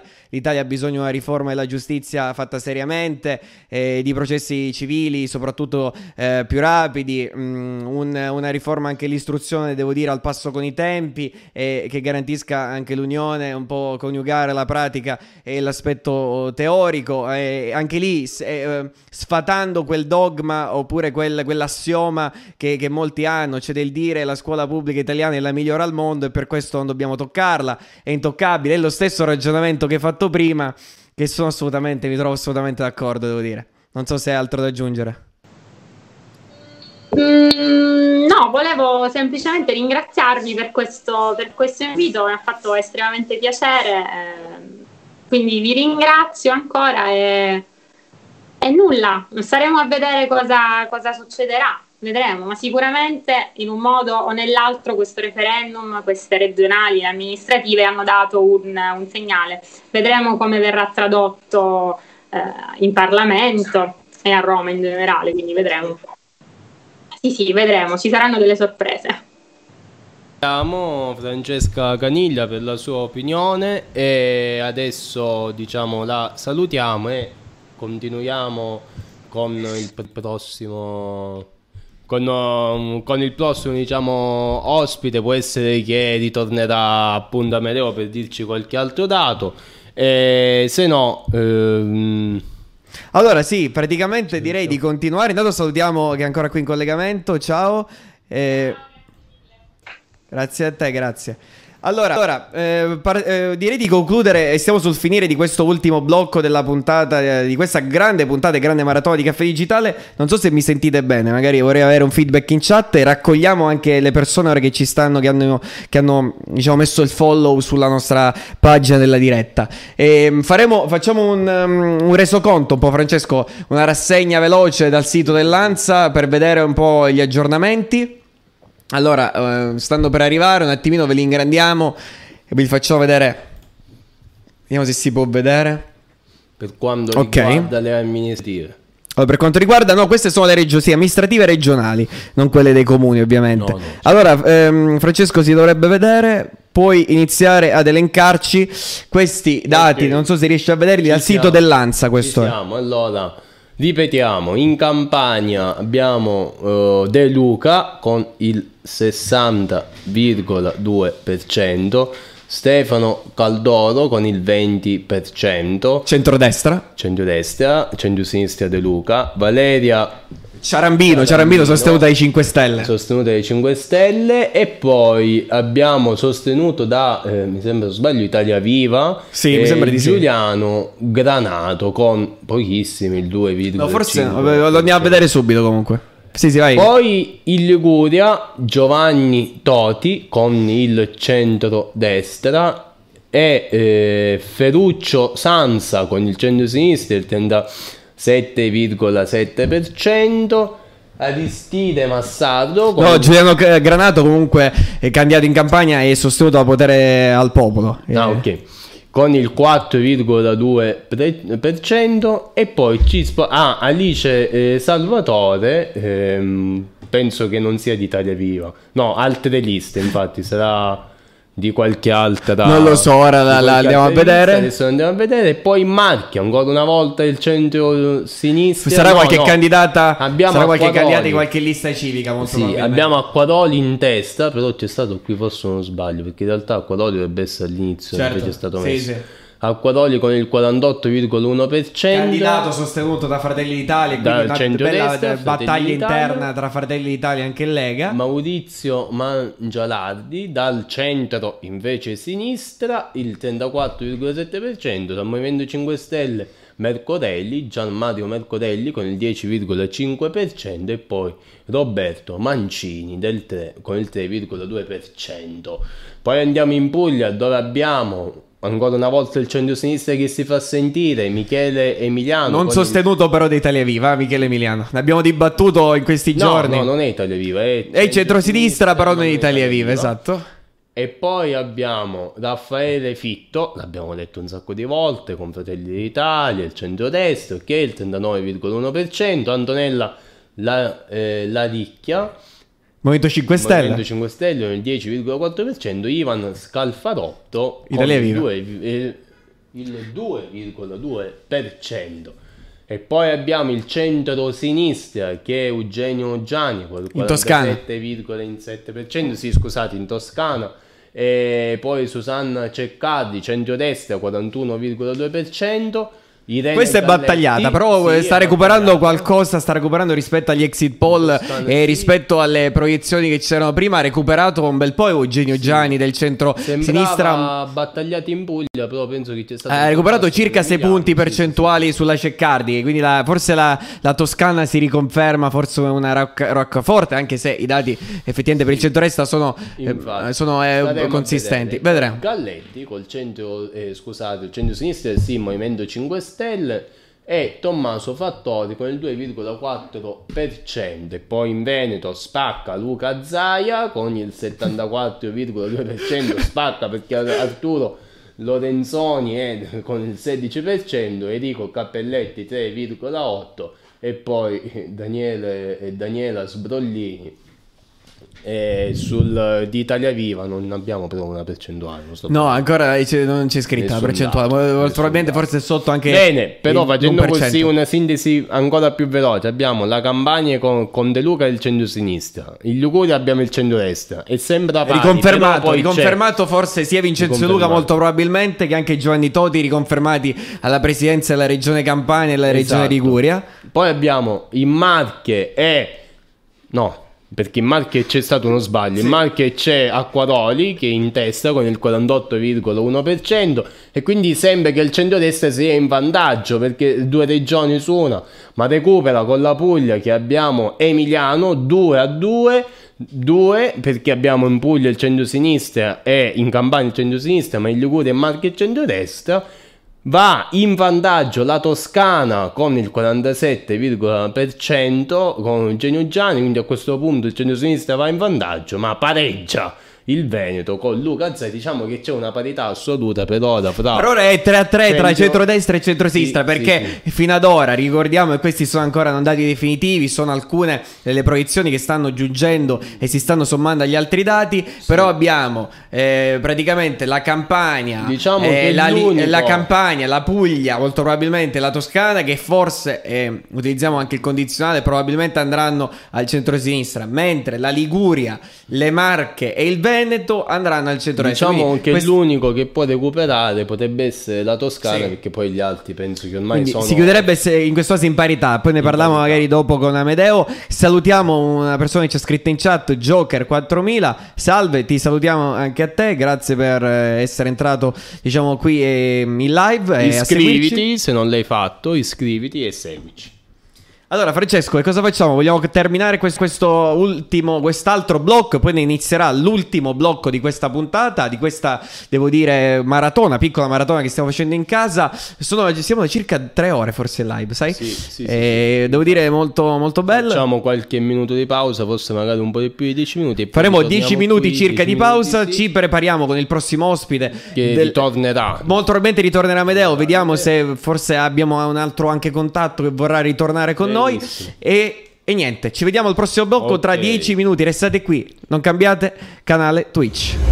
Ok, eccoci un'altra volta qui in diretta. Allora, nell'attesa, diciamo così, che cerchiamo di contattare un'altra volta Amedeo, di contattare un'altra volta Amedeo per rileggere i dati che ehm, diciamo qui un po' con Stefano che si diletta con la regia mi mette sullo schermo e vediamo se eh, li potete vedere anche voi. Allora, per quanto riguarda le... Sì, adesso riescono a vederli, credo, sì. Ci siamo, ok, questo è il sito dell'Anza. Possiamo fare un recap generato un po' delle, Sì, delle sì, amministrative sì. e soprattutto vedere appunto centro-est e centro-sinistra perché mi sembra che la cosa rimanga anche inalterata un po'. Ne parleremo anche dopo comunque con, con Amedeo. Contatto, contatto. E allora, quindi ripetiamo un'altra volta i dati per chi alle volte si sta collegando adesso, per chi in questi 10 minuti si è ricollegato. Allora, per quanto riguarda, quindi parliamo delle amministrative regionali, ma stiamo dicendo anche che per quanto riguarda il referendum c'è stata questa... ehm, Ehm, c'è stata questa grande, diciamo così, ormai vittoria, possiamo dire, del governo e del movimento 5 Stelle. Movimento 5 Stelle che adesso vediamo come eh, prenderà le redini ok, di questo taglio dei parlamentari. Per quanto riguarda le amministrative e le regionali, ripetiamo, la Campania abbiamo De Luca che un'altra volta, diciamo così, si riconferma per quanto riguarda il centro-sinistra con il 63,6% eh, per quanto riguarda la Campania. Per quanto riguarda la Liguria abbiamo Toti con il 54,2% appoggiato dal centro-destra di Fratelli, ehm, di Fratelli d'Italia e ehm, eh, in Marche abbiamo nelle Marche abbiamo Maurizio Man- eh, Mangiolardi con il centro sinistra no qui c'è stato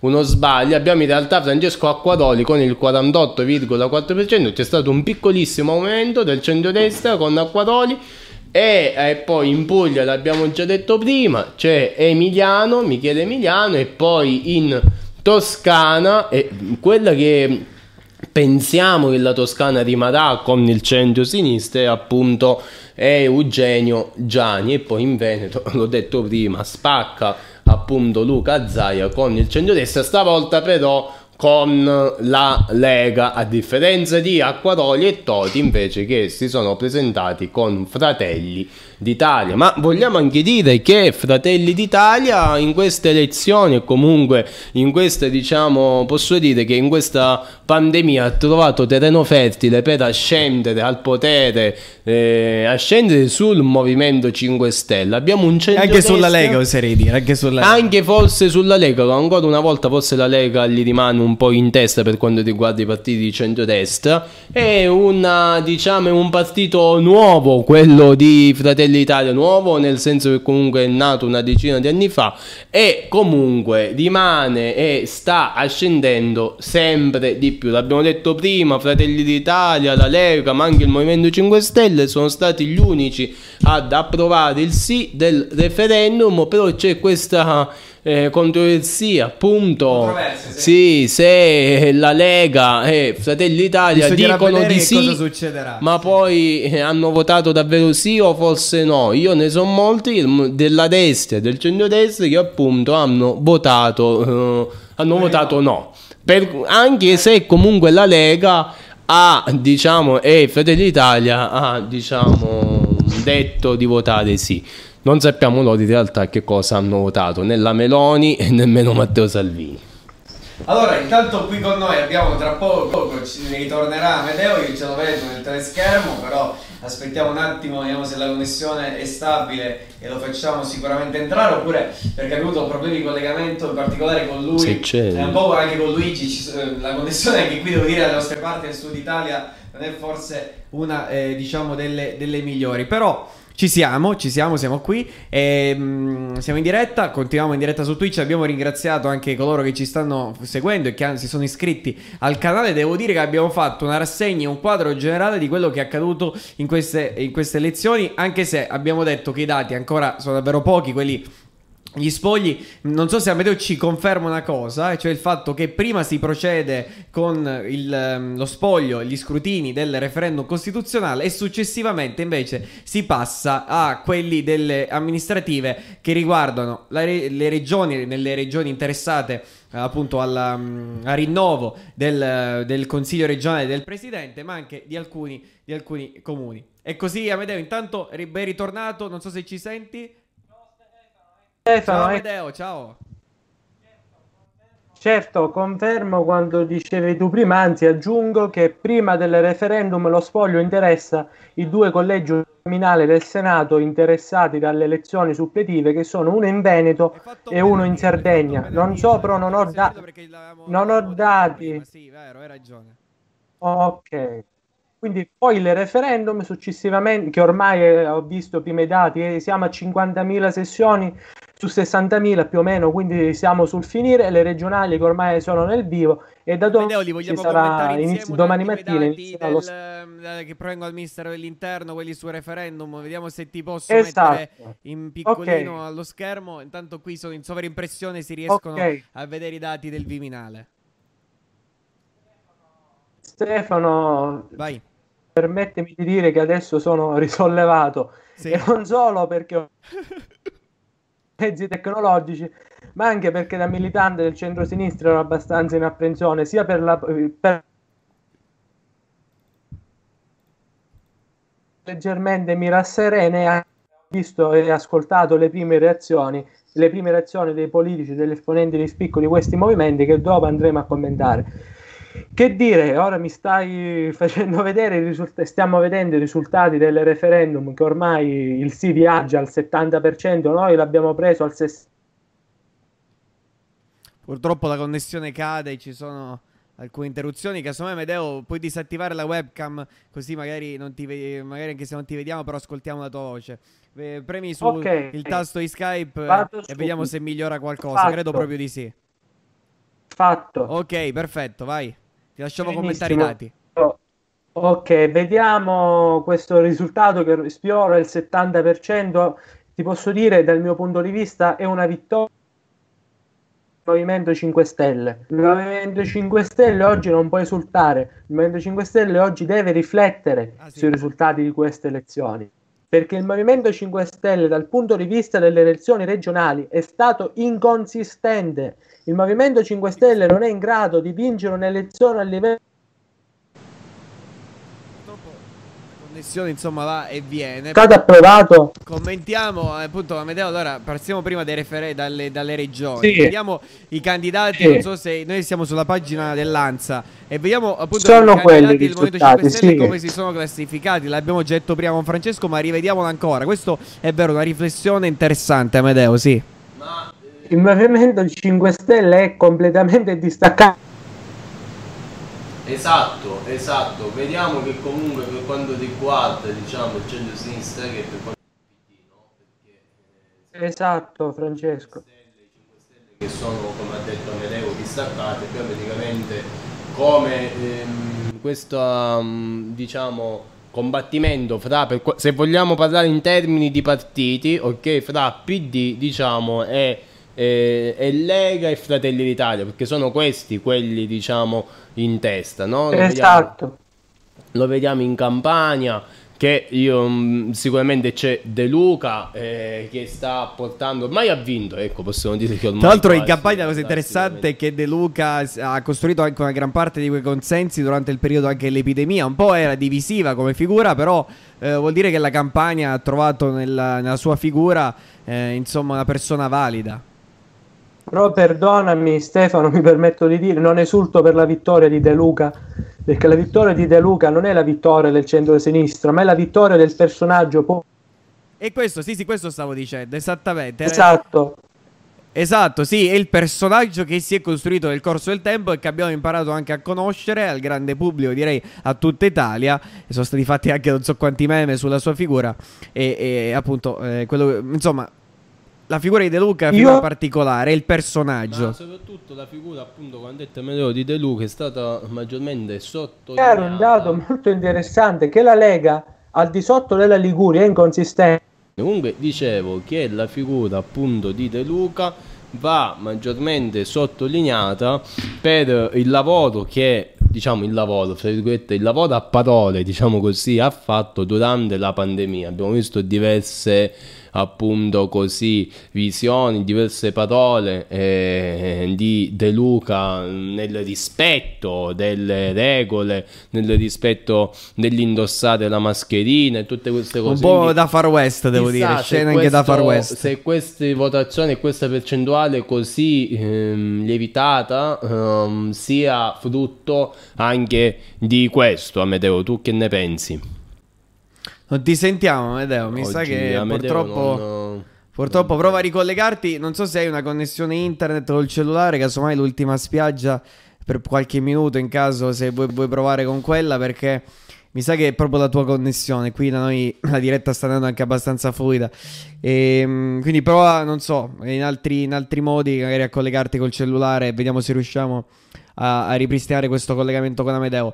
Mm, e soprattutto per commentare anche i dati, come dice lui, giustamente in Movimento 5 Beh, Stelle. viene riconfermato perché. No, Movimento 5 Stelle, però, Movimento 5 Stelle ha gra- grossa, grossa Io... perdita perché Valeria Ciarabina in campagna il 12,4 e quindi lì vince il centro-sinistra. E la stessa cosa delle Marche, Gianmario Mercorelli ha ottenuto soltanto il 10,2%, un po' gli stessi risultati che il Movimento 5 Stelle prendeva fino praticamente a qualche anno fa. E Puglia 10,4 alle Antonella Ricchia, in, eh, quindi, eh, che non riesce neanche a mettere, diciamo, a scalzare eh, o Fitto Emiliano. No, in Toscana, invece, l'ultima, appunto, abbiamo. Diciamo che se non ci fosse Irene stato... Galletti e Enrico Appella, insomma, 5 se Stelle, vitto- state... allora, vittoria a livello nazionale mettiamo così, vittoria a livello nazionale su scala nazionale per quanto riguarda questo taglio dei parlamentari. Quindi per, diciamo che a livello di governo secondo me può può stare sicuro, può stare tranquillo. A livello nazionale sì, però una perdita forse a livello, a livello regionale. E penso di sì, perché comunque avremmo detto è, ehm, avremmo detto è sconfitta. La, il Movimento 5 Stelle è sconfitto. Non lo possiamo dire perché vince comunque al, diciamo così, al referendum, ma viene sconfitto, diciamo, veramente eh, nel, nelle regionali. Ma chissà se questa sconfitta, però il problema è che c'è anche la vittoria, diciamo così, del Movimento 5 Stelle. Sì, allora, va bene, oh, secondo te io vorrei vedere poi stasera, insomma, più tardi, non ci arriveremo con la diretta, però con i giornali come titoleranno poi quello che, che uscirà, insomma, domani che verrà stampato perché mm, è una vittoria un po' a doppia faccia, un po' ambigua questa vittoria dei 5 Stelle perché da un lato ehm, si deve dire che sicuramente a livello su scala nazionale per quanto riguarda la battaglia storica eh, hanno incassato una bella vittoria e mentre per quanto riguarda le amministrative ancora mm, il Movimento 5 Stelle non riesce così a radicarsi nei territori, non riesce a, ad, essere, ad avere una pianta stabile e, e proprio nei, nei, territori. Mi sembrano, come ho detto prima, dei risultati forse assolutamente confrontabili con quelli che il Movimento 5 Stelle prendeva fino anche a qualche anno fa. Quindi a livello locale, amministrativo, non è cambiato forse molto nei risultati. Adesso questo risultato, adesso molti diciamo si chiedono no? adesso come si andrà avanti, il governo prenderà, come accennavo già prima, come prenderà le redini di questa situazione, ma abbiamo un Movimento 5 Stelle che è sconfitto nelle regionali. Questo potrebbe forse essere appunto, eh, diciamo, potrebbe intaccare con il futuro del partito, questo partito, Amedeo se sei in collegamento, questo partito, il Movimento 5 Stelle, po- che fine potrebbe fare ecco, co- con la sconfitta delle, delle, regionali? Però da contare che c'è una vittoria a livello nazionale. A nazionale. Francesco, capisco, però io credo che un partito che abbia voglia di dire la propria, la propria idea nazionale debba trasformarsi in un partito. Perché il Movimento 5 Stelle, non so se mi sentite, sì, in queste sì. fasi, ok, non è un partito, è un movimento che eh, dipende dalla Casaleggio Associati, un'associazione privata. E quindi io credo che la prima cosa da fare dopo questa fase sia convocare un congresso, stati, genera- stati generali dei 5 Stelle che ah, scelgano il nome più adatto a loro, ma si deve decidere una linea politica generale, devono avere una figura che possa essere il loro leader sia a livello nazionale che a livello regionale, che a livello provinciale, che a livello comunale, come un vero partito, perché ormai Esatto, fanno parte del Parlamento nazionale dal 2013, eh, non può continuare più questa storia dell'apriamo il Parlamento come una scatoletta. scatoletta di donna, ormai sono il sistema, volte, sì. ormai sono il sistema, devono prenderne atto. Se loro vogliono davvero cambiare l'Italia con la loro idea, prima cosa devono cementificare l'alleanza di governo perché adesso il Partito Democratico, e credo che Nicola Zingaretti abbia un grande merito dopo la giornata odierna, il PD e il centro-sinistra si è, si è dimostrato l'unica forza politica in grado di poter dire la propria contro il centrodestra. Il Partito Democratico oggi è l'unica alternativa al centrodestra e quindi il Movimento 5 Stelle, se ha davvero il desiderio di crescere, deve cementificare questa alleanza che a livello nazionale può essere retta benissimo da una figura terza, come è il Premier Conte. Mi permetto di fare questa riflessione. E poi volevo aggiungere anche un altro dato. E Stefano e Francesco, sempre rimanendo all'interno del campo del centro-sinistra, vorrei avere anche il vostro assist oppure il vostro rifiuto. Oggi Vai. Italia Viva e Matteo Renzi si sono dimostrati anche loro inconsistenti Certo. Anche, senza il, anche senza Renzi o senza Italia Viva, il Partito Democratico ha vinto in Puglia nonostante avesse entrambi i partner di governo contro. Italia Viva in Toscana, insieme a più Europa, secondo le proiezioni, sta al 4,8% e a casa propria questo è il risultato. Matteo Renzi non se lo può permettere. Quindi abbiamo visto come è stato un fallimento l'esperimento personalistico di Italia Viva. E quindi questo credo sia anche un dato importante da far risaltare oggi. Beh, anche in Veneto hanno avuto lo 0,9 la lista di Italia Viva, ma io dico con Zaia, che come dice benissimo Francesco ha spaccato la, la concorrenza, come puoi avere in mente, come ti può venire in mente di separarti dal centro-sinistra? Posso capire che tu in Puglia hai sempre avuto un rapporto difficile con Emiliano e quindi ti veniva difficile allearti con lui ma se tu a Roma governi con il PD, non puoi pensare a Venezia, a Padova di candidarti contro. E credo che sia incomprensibile per gli elettori e per gli stessi militanti. Allora stai dicendo che la tua posizione nel governo è una posizione di favore, perché i numeri che in Parlamento hai attualmente, se dovessero riaccadere le elezioni, non verrebbero confermati e quindi stai facendo di tutto per far arrivare le tue posizioni a farle primeggiare e se, avendo tu il coltello alla parte del manico, perché parliamoci chiaro, attualmente Italia Viva il Senato è fondamentale, perché il Senato storicamente ha sempre avuto maggioranze risicate e quindi attualmente Italia Viva è fondamentale. Capisco anche il comportamento di Renzi di essere il coltello nella piaga, ma eh, vedendo i risultati elettorali Renzi farebbe bene a far arrivare questa legislatura al 2023, far approvare il proporzionale così da avere le mani libere, perché non credo nel caso si dovesse andare a votare con la legge elettorale elettorale attuale, nel caso dovesse uscire fuori dalla coalizione di centrosinistra, ecco il risultato non sarebbe molto eccelso perché non credo che Italia Viva possa vincere un, un un collegio uninominale in queste condizioni. E quindi io credo che debba fare molto attenzione Italia Viva in questo percorso. E credo anche, eh, vediamo se voi anche questa volta concordate con me, che la balcanizzazione del PD ha fallito quest'oggi, perché oggi abbiamo visto che Nicola Zingaretti è riuscito a far prevalere la propria linea sia al referendum sia all'alleanza con i 5 Stelle dove si, poteva, dove si poteva creare. E ha avuto ragione Zingaretti nel dire che in certe regioni il PD era l'unico ostacolo alla destra e questo l'ha dimostrato sia in Puglia che in Toscana e dai dati credo che sia molto evidente. Allora io forse dei dati, allora dei dati effettivamente l'operazione diciamo ha funzionato e come ho detto ne riesce rafforzata su scala nazionale molto il governo. Come dici tu va fatto una riflessione interna del partito dei 5 Stelle, ma una riflessione che secondo me come dici tu bisogna fare una sorta di stati generali, e i, capi, i capi maggiori perché lì c'è da definire che, che, forma vuole assumere il Movimento 5 Stelle? La, eh, a livello politico, diciamo, i movimenti sono delle entità effimere che durano anche pochissimo tempo. Il Movimento 5 Stelle è già durato troppo per essere definito anche un, un movimento. Ha delle caratteristiche che sono de, di movimento e continuano ad essere da movimento, non hanno proprio delle direzioni, non hanno radicalmente a livello di governo, come dici tu, devi però decidere. Infatti è arrivata forse la fase anche un po' devono prendere la decisione, devono diventare adulti, devono maturare di dire, e dire guardate, eh, ci trasformiamo effettivamente in partito. La pubertà è passata, quindi definiamo effettivamente le nostre linee, stabiliamo, anche ci radichiamo a livello territoriale eh, come i partiti, come i partiti di, perché effettivamente questo è vero, è una vittoria forse anche un po'...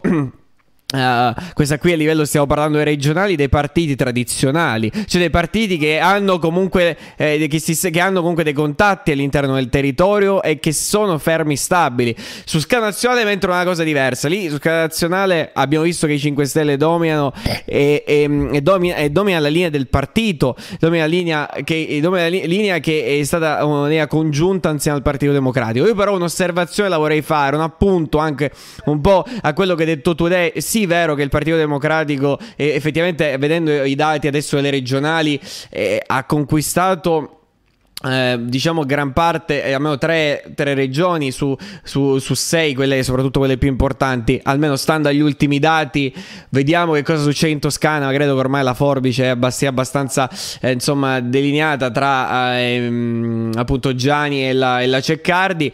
una grande conferma di Michele Emiliano, che anche lì, come dici tu, dimostra che Italia Viva si separa un po' dalla linea del, del centro-sinistra e si va a collocare in uno spazio politico che effettivamente non, è, non, c'era prima e che lo vanno a occupare insieme anche ad Azione di Calenda, che però, che però come dici tu, va a, a, diciamo come conseguenza implicita quella di poi eh, andare a ridisegnare anche, i, oltre che i collegi, ma proprio rifare la legge elettorale in ottica proporzionale, proprio per ritornare in auge la, la sorta di vecchi, insomma, di prima repubblica e, e, anche di dominio di questi piccoli partitini che sono il più delle volte anche gli, la l'ago della bilancia per tenere in piedi delle maggioranze anche al Senato. Se mi sentite, se mi continuate sì, a sentire. Ecco, ci siamo occupati del centro-sinistra, ma oggi non ho sentito un nome durante la maratona Limone e anche è stato molto discusso durante la maratona Mentata. Oggi c'è un grande sconfitto e questo grande sconfitto si chiama Matteo Salvini. Mi permetto di dire. Perché Salvini... Come?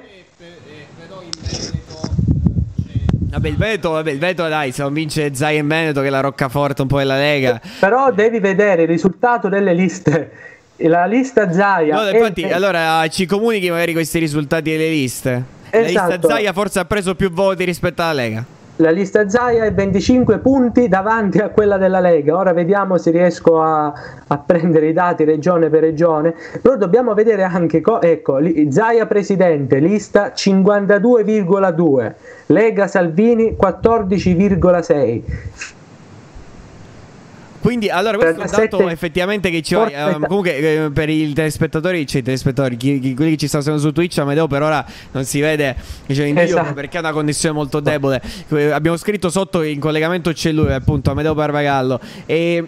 Appunto, come dici tu, sì, è vero. La, a livello di, soprattutto in Veneto, che è una regione che diciamo forte trazione leghista, soprattutto anche devo dire, devo fare le lodi al al governatore Zai che ha saputo gestire anche bene la regione ma anche l'esperienza del covid. Ehm, come dici tu Zai si sta ritagliando un piccolo spazio all'interno anche del, del partito all'interno della Lega. E quindi forse sarà una, una prima, una, un primo segnale diciamo una spallata alla, io direi non tanto alla Lega in sé sì, sì in realtà sia la Lega in sé perché la Lega ormai è associata alla figura di Salvini sì è vero. C'è una spallata di dire la mia lista riesce a fare anche meglio rispetto alla tua e, e, quindi è una cosa molto, molto, molto interessante da prendere in considerazione sicuramente. E, e, come leadership per rivedere la leadership all'interno del centrodestra. Io vorrei vedere, non so se abbiamo alcuni dati, Amedeo, se ce li vuoi dire tu, vuoi snocciolare così rapidamente i dati di Fratelli d'Italia, se ha superato la, la destra eh, in qualche regione. Magari facciamo, facciamo non so, che so, Puglia. Allora, partiamo dalle Marche, sì.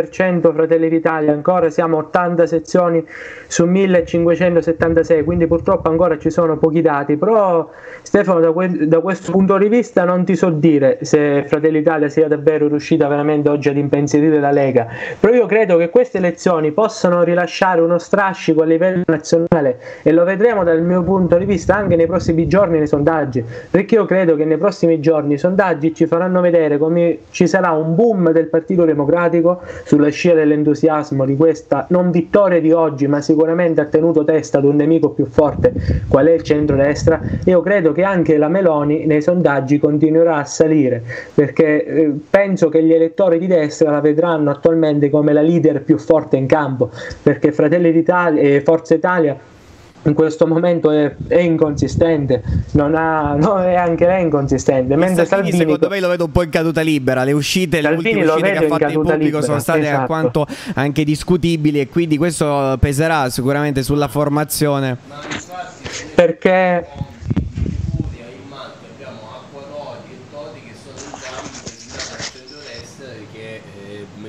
con il partito appunto che di Fratelli d'Italia solo della Lega c'è solo Zaia che invende Poi- Sì, questo è vero. Francesco dice effettivamente anche dei candidati possiamo già, già dire che effettivamente Fratelli d'Italia eh, ha incazzato una bella vittoria. Però io credo, io non sono così, diciamo, ehm, non sono, diciamo, secondo me non ha avuto una grande sconfitta la Lega in queste elezioni perché andandole. Allora, analizzare forse in termini di lista, sì, e sono d'accordo con te. Si può ri- riscuotere forse quella che sarà la leadership futura anche la Lega. Soprattutto il dato del Luca Zaia è un dato insomma importante. Però c'è da dire che la, la regione Luca Zaia è una singola regione. Ormai la Lega si è trasformata appunto in un partito più a vocazione eh, unitaria, diciamo, eh, e qui a ordine personale, ma anche a vocazione insomma a- um, italiano, quindi a vocazione praticamente di tutta l'isola e di tutta la penisola. Quindi bisogna vedere eh, questi dati, confrontarli con quelli in tutta Italia e, e- e vediamo cosa succede. Però se dobbiamo prendere i dati così come sono puri, al di là delle liste, che poi quel gi- ragionamento, come dice eh, anche ehm, appunto Amedeo, va fatto è giusto e corretto farlo. Però le liste vediamo che abbiamo tre regioni che vanno per ora al centro eh, e altre tre, quelle più importanti, stiamo parlando. Che andranno appunto al movi- eh, al, mm, a- appunto a schieramenti di destra. Allora, Certo, ci sono dovute differenze, attenzione, però io eh, secondo me non, non vi- non dico che non vince nessuno in, queste- in questa tornata elettorale. A me sembra un pareggio, cioè a me sembra un pareggio in tutti i sensi quasi, perché se il Movimento 5 Stelle ha vinto eh, a livello su scala nazionale non si può dire lo stesso come abbiamo detto su scala locale, su scala piccola, quindi è un po' bilancia, è una doppia faccia della stessa medaglia. Se parliamo della Lega, Ah, avrà confermato, se non forse leggermente, forse è- vero, abbassato anche un po' i consensi se vediamo però le singole liste, ma in totale comunque il centrodestra eh, riesce a conquistare le regioni almeno dove era, dove era prima e, mm, e il centrosinistra a questo punto anche a mantenerle. E, mm, e quindi è un po', un po' strano. Anzi, non so se sai. eh, Comunque io vo- voglio dire una cosa, che il centro-sinistra, se non fosse stato, e vediamo se Amedeo questo me lo conferma, se non fosse stato per il PD a quest'ora, il centro-sinistra era morto forse oggi, no? Perché abbiamo detto il Movimento 5 Stelle è calato, Italia Viva è sotto, quindi io penso che grazie Allora, al PD, questo, allora, questo si può dire, questo è vero quello che dice Amedeo, c'è l'unica alternativa a una destra sovranista, una destra unita e compatta, è rappresentato adesso dal Partito Democratico. Questo non era scontato, cioè perché se andiamo a vedere quello che è successo un anno fa, due anni fa, e che davano quasi addirittura il Partito Democratico per spacciato, per morto, e le cose sono iniziate a cambiare, c'è il trend di tendenza a partire dalle europee, il Partito Democratico ha iniziato una rapida, insomma, ma piccola devo dire, ma graduale e progressiva, diciamo, risalita. E questo è vero, cioè prima il Partito Democratico si dava quasi per morto e si diceva che eh, si, si andava a, a creare una situazione quasi, diciamo, particolare. Eh, però oh, eh, va, va considerato, va tenuto conto che stiamo parlando di dati regionali, quindi c'è la, c'è la figura, il peso che conta, quindi la figura in questo caso dei singoli governatori delle loro regioni, del lavoro che hanno svolto eh, diciamo nella loro- nel loro mandato e, e- e questa cosa su scala nazionale è vera perché è vera perché in qualche modo il PD ehm, fa da antagonista appunto allo schema sovranista di, eh, di Meloni e, e Salvini, però io credo che ci sia molta ambiguità, questo lo voglio dire, l'ho già detto prima, tra i rapporti di forza tra Partito Democratico e Movimento 5 Stelle. Senza dubbio questo. Però ora sto vedendo Stefano, non so se mi continuate a sentire, meglio chiedere che Sì. a voto. e i dati della Puglia dove rispondo a ciò che mi hai detto prima, Fratelli d'Italia è il primo partito del centrodestra in Puglia con il 13,4%, seguito da, dal, da Forza Italia all'11% e la Lega staccata all'8%. Quindi sì, eh, questo ecco, è un bel dato. Esatto, ora c'è una dichiarazione di Salvini che dice governiamo 15 regioni su 20 grazie ai italiani però credo sia vedere il bicchiere mezzo pieno dal suo punto di vista. Lui, in quanto leader della Lega, farebbe bene a vedere anche il bicchiere mezzo vuoto perché sono convinto che la discesa a sud non sia stata fruttuosa. La Lega è forte soltanto nei tradizionali territori del nord e credo che, la, che la, il fronte nordista all'interno del suo partito possa volere presto la sua testa perché credo che ciò che abbia il suo comportamento, soprattutto in Emilia, quella pazza campagna elettorale e il suicidio politico del governo Conte 1, non sia stato molto favorevole al suo, al suo, profilo politico, soprattutto alla luce della rapida discesa dei, dei esatto. non solo dei consensi che hanno un po' c'è stata un'oscillazione, diciamo del 10% del, in meno in un anno. Sì, sì, esatto, esatto. Però eh, appunto questi, questi, dati sicuramente registrano che la Lega perde soprattutto in alcuni nei, nei territori e a favore il più delle volte, alcune volte anche di Fratelli d'Italia che esatto. è in, invece in grande crescita, forse perché anche la Meloni devo dire che ha avuto avuto una, una, campagna anche molto più coerente rispetto a quello che, che, ha fatto e che ha detto, non si è alleata con i partiti con i 5 Stelle, ha avuto una linea molto rigida Mentre eh, appunto stesso, la stessa Lega ha veramente avuto dei rapporti molto ambigui tra i 5 Stelle, il governo Conte 1. Adesso sì, c'è il nuovo governo Conte 2, però anche io vedo, mh, come eh, ribadisco, dei certi elementi di uh, punti oscuri, di ambiguità eh, quasi enigmatici, proprio perché ehm, credo che il Movimento 5 Stelle e il Partito Democratico debbano in qualche modo decidere, soprattutto i 5 Stelle, ma anche esatto. all'interno del Partito Democratico, che strada vogliono prendere. Cioè, e poi... che, che, che, formazione vogliono prendere nei prossimi anni eh, e, e, che, e, soprattutto che impostazione, che direzione vogliono far dare esatto, al nostro Stefano. paese. Poi io credo sia anche una scelta di conseguenza perché dopo che il Movimento 5 Stelle superi le sue contraddizioni interne, poi sarà in grado di decidere quale, suo, quale potrebbe essere il suo ruolo con il Partito Democratico. Perché noi ricordiamo eh, che per esempio, ecco scusa se mi interrompo, sto vedendo il dato delle liste nelle Marche, la Lega è la prima forza del centrodestra con il 21%, seguita da Fratelli d'Italia con il 19,4%, poi Forza Italia 4,3%, però il primo partito delle Marche è il PD con il 24%. Quindi anche se perde nelle Marche il, il PD resta il primo partito. Ok, ottimo dato questo qui delle Marche. Ah, e la Ceccardi si è complimentata con Gianni per la vittoria in Toscana. Ah, quindi possiamo dire già questo ufficiale, ok. La Toscana ufficiale, possiamo dirlo, la regione toscana sicuramente uh, andrà e, co- e, continuerà anzi a andare praticamente al centro-sinistra. E, um, Italia Viva al 3% nelle Marche, anche qui si conferma il suo dato inconsistente. Sì, vabbè, eh, certo è inconsistente perché comunque eh, si, si, diciamo che si, prospe- no, si prospetta, sì eh, riprende un po' quelli che sono i sondaggi un po' che sono stati dati su scala nazionale. Beh, Televiva va intorno al 3, 4 alcuni che la danno al 5 eh, però è calata molto in questo periodo.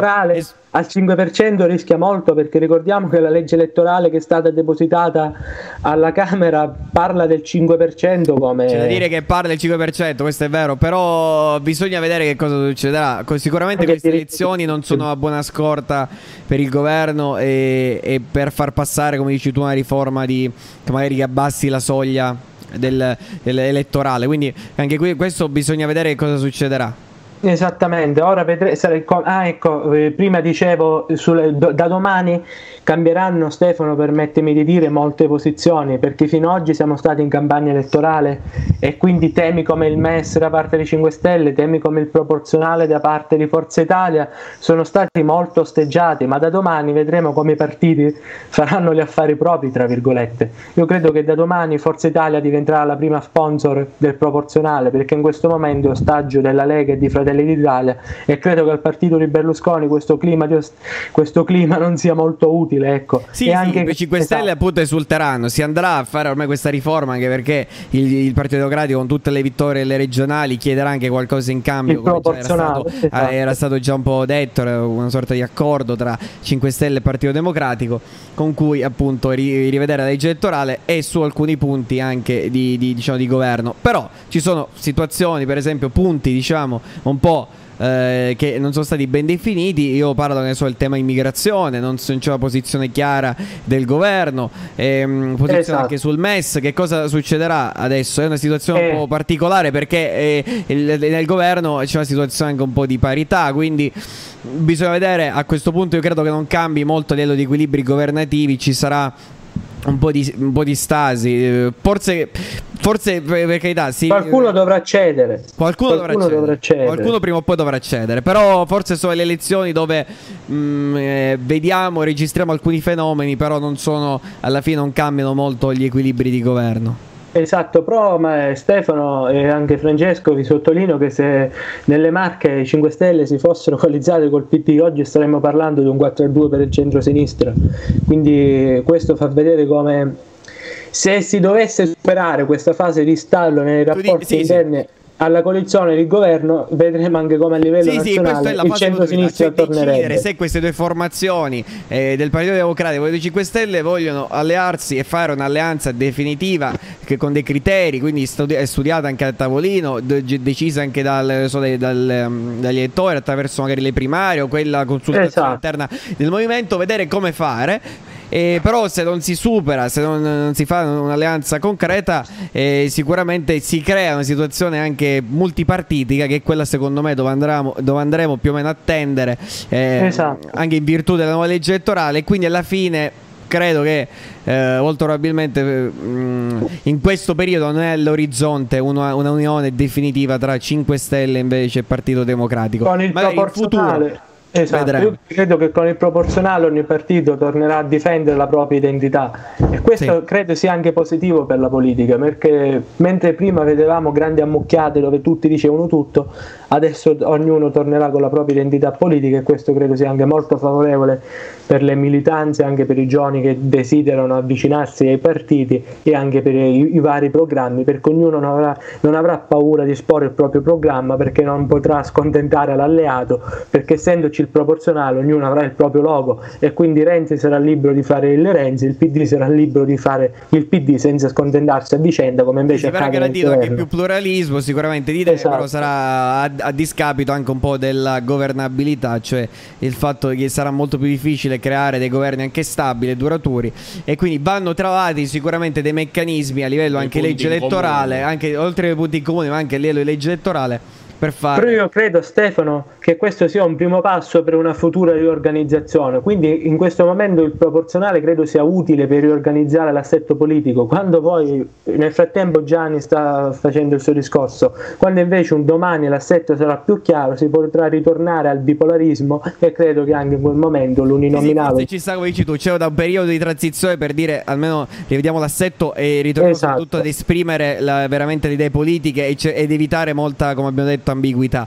Eh, Esattamente. Anche per, sì, esatto, sono d'accordo perfettamente con quello che dici tu. Francesco, forse volevamo aggiungere, volevi aggiungere qualcos'altro? Io penso che da come ora non c'è, non ci sia un'ottima eh, appunto unione eh, fra mm, un'ottima unione all'interno del centro-sinistra. Sì, è vero, il PD ha detto di, che votava, sì, eh, forse lo ha detto questa cosa alla fine per fare un favore, possiamo dire così, al Movimento 5 Stelle per non fare una brutta figura alla, alla, nella sinistra, diciamo così, ma è veramente c'è veramente un'unione? Forse c'è più un'unione a destra che eh, a sinistra, non lo so, tu che cosa ne pensi? Comodo però, Francesco. Eh, bravo, bravo, quello che volevo dire appunto. Perché Forza Italia con la Lega non c'entra niente, la storia del centro-destra liberale di Forza Italia non c'entra niente con la tradizione nazionalista di Fratelli d'Italia, ad esempio. Quindi credo sia un'unione di comodo. Da questo punto di vista c'è più intelligenza rispetto alla coalizione di sinistra, dove le posizioni io per esempio vedo sì, Tommaso come, lì, come sì. dice Francesco però alla fine sono dell'ammucchiata anche dall'altra parte perché su, su, alcuni temi non si capisce bene che cosa vogliono fare. Eh, ricordo che il Partito Democratico è stato uno di quelli che sosteneva una certa linea sull'immigrazione poi queste richieste che sono state fatte dal governo erano state anche dette nei punti di Nicola Zingaretti poi non sono state messe in pratica ma anzi e purtroppo sono la, state la politica è l'arte del compromesso. È l'arte del compromesso politica assolutamente. Però oh, diciamo poi ogni e ogni elettore sicuramente poi, poi sceglie, eh, esatto. dovrà prendere in considerazione tutti questi elementi e si farà anche una sua visione diciamo, diciamo propria. C'è da dire che appunto costringendo in qualche modo i partiti a fare certe alleanze e la situazione di tripolarismo che c'è il nostro Parlamento, allora eh, p- come- per forza si deve scendere a compromessi. Però io credo anche Stefano che si ritornerà eh, probabilmente anche verso il bipolarismo perché vedo la terza forza in Toscana dopo i 5 Stelle la sinistra radicale al 2% e, e la propria non la possono dire col 2% quindi credo che per fare qualcosa di concreto debbano entrare all'interno dello schieramento di centro-sinistra ma questo serve ancora tempo perché ricordiamo come Fratoianni qualche anno fa era l'avversario più forte del PD all'interno del campo della sinistra mentre oggi è un suo alleato insieme all'articolo 1 ad esempio. Quindi c'è ancora tempo per, queste, per le riorganizzazioni interne. Mentre a sinistra c'è il problema di frammentazione a destra c'è questo problema della leadership. Perché anche prima Fontana il vicepresidente della Lega diceva al sud c'è un problema di classe dirigente mandando una frecciatina a Fitto e a Caldoro che sono stati candidati più volte. Caldoro il candidato del centrodestra nel 2010 nel 2015 e nel 2020 così come Fitto lo è stato tra il 2000 e anche il 2005 da questo punto di vista loro c'è il problema di classe dirigente mentre il centro-sinistra è di frammentazione. Ognuno con i propri problemi ecco. Va bene, grazie Amedeo, grazie per a Abbiamo fatto una bellissima, credo, analisi, È bellissima vero. diretta. Grazie per questa diretta, mi dispiace per la webcam, però l'importante è far arrivare il concetto e credo che la voce sia l'elemento principale. Sì, Quindi sì, la voce si è sentita eh, tranquillamente, si è sentita molto bene. Vi ringrazio, vi saluto se poi concludete la trasmissione. Sta- Ciao Stefano, ciao Francesco, un saluto a chi ci ascolta e ci vediamo presto e ci sentiamo presto allora. Buona serata e grazie ancora. Ciao, grazie Amedeo, grazie, grazie Amedeo. Francesco, allora eh, facciamo un piccolo recap. che Intanto, non so, vuoi dire qualcosa su quello che ha detto Amedeo? Io nel frattempo cerco gli ultimi dati e vediamo, li, li vediamo insieme. Diciamo che sono. già abbiamo. Penso che si. Eh, diciamo così, eh, ti, eh, ti aspariva la mia idea contro quella di eh, Amedeo. Abbiamo fatto un'ottima discussione per la politica attuale, ma anche per la politica presente, sì, ma anche futura, per quello che succederà dopo il referendum e dopo queste elezioni amministrative. Ripetiamo ancora una volta, vediamo se Stefano, se mi metti i dati, le percentuali. Per quanto riguarda il referendum, abbiamo Sì, andiamo a vedere subito il referendum costituzionale. Aspetta, che loro non lo vedono. Ora forse lo inizieranno a vedere due secondi. un sì che, su, che con sfiora, come ha detto Amedeo, del, um, sfiora appunto così il eh, 70% e il 69,53% cala invece il no che è il 30,47%.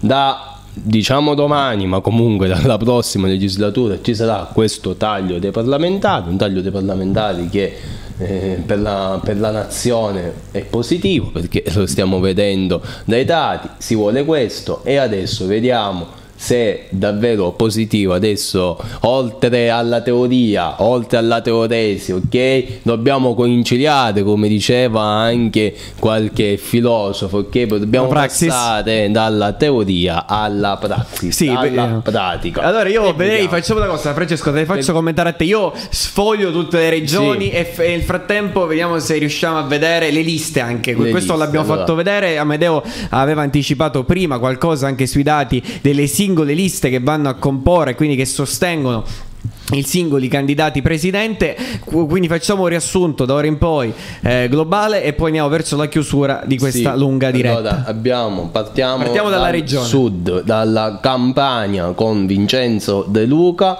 che ha il se- eh, 67,77% con un 370 diciamo voti fra cui Vabbè, ancora sono all'inizio, ancora all'inizio diciamo, sono all'inizio, ma comunque abbiamo in testa ovviamente il Partito Democratico con 27 voti a seguire poi Italia Viva Ancora sono i primi voti, mi sa. tutti gli altri voi lo potete vedere tutti gli altri diciamo partiti secondari. Passiamo da eh, in Liguria Giovanni Toti con eh, questi sono ancora dati parziali però questa comunque è la tendenza Sì. Ok, e con abbiamo il 59,59% con eh, un totale di voti 17, eh, 17.406 e poi a seguire abbiamo, eh, abbiamo anche la Lega. Okay? Ferruccio Sanza, qui abbiamo visto un po' l'alleanza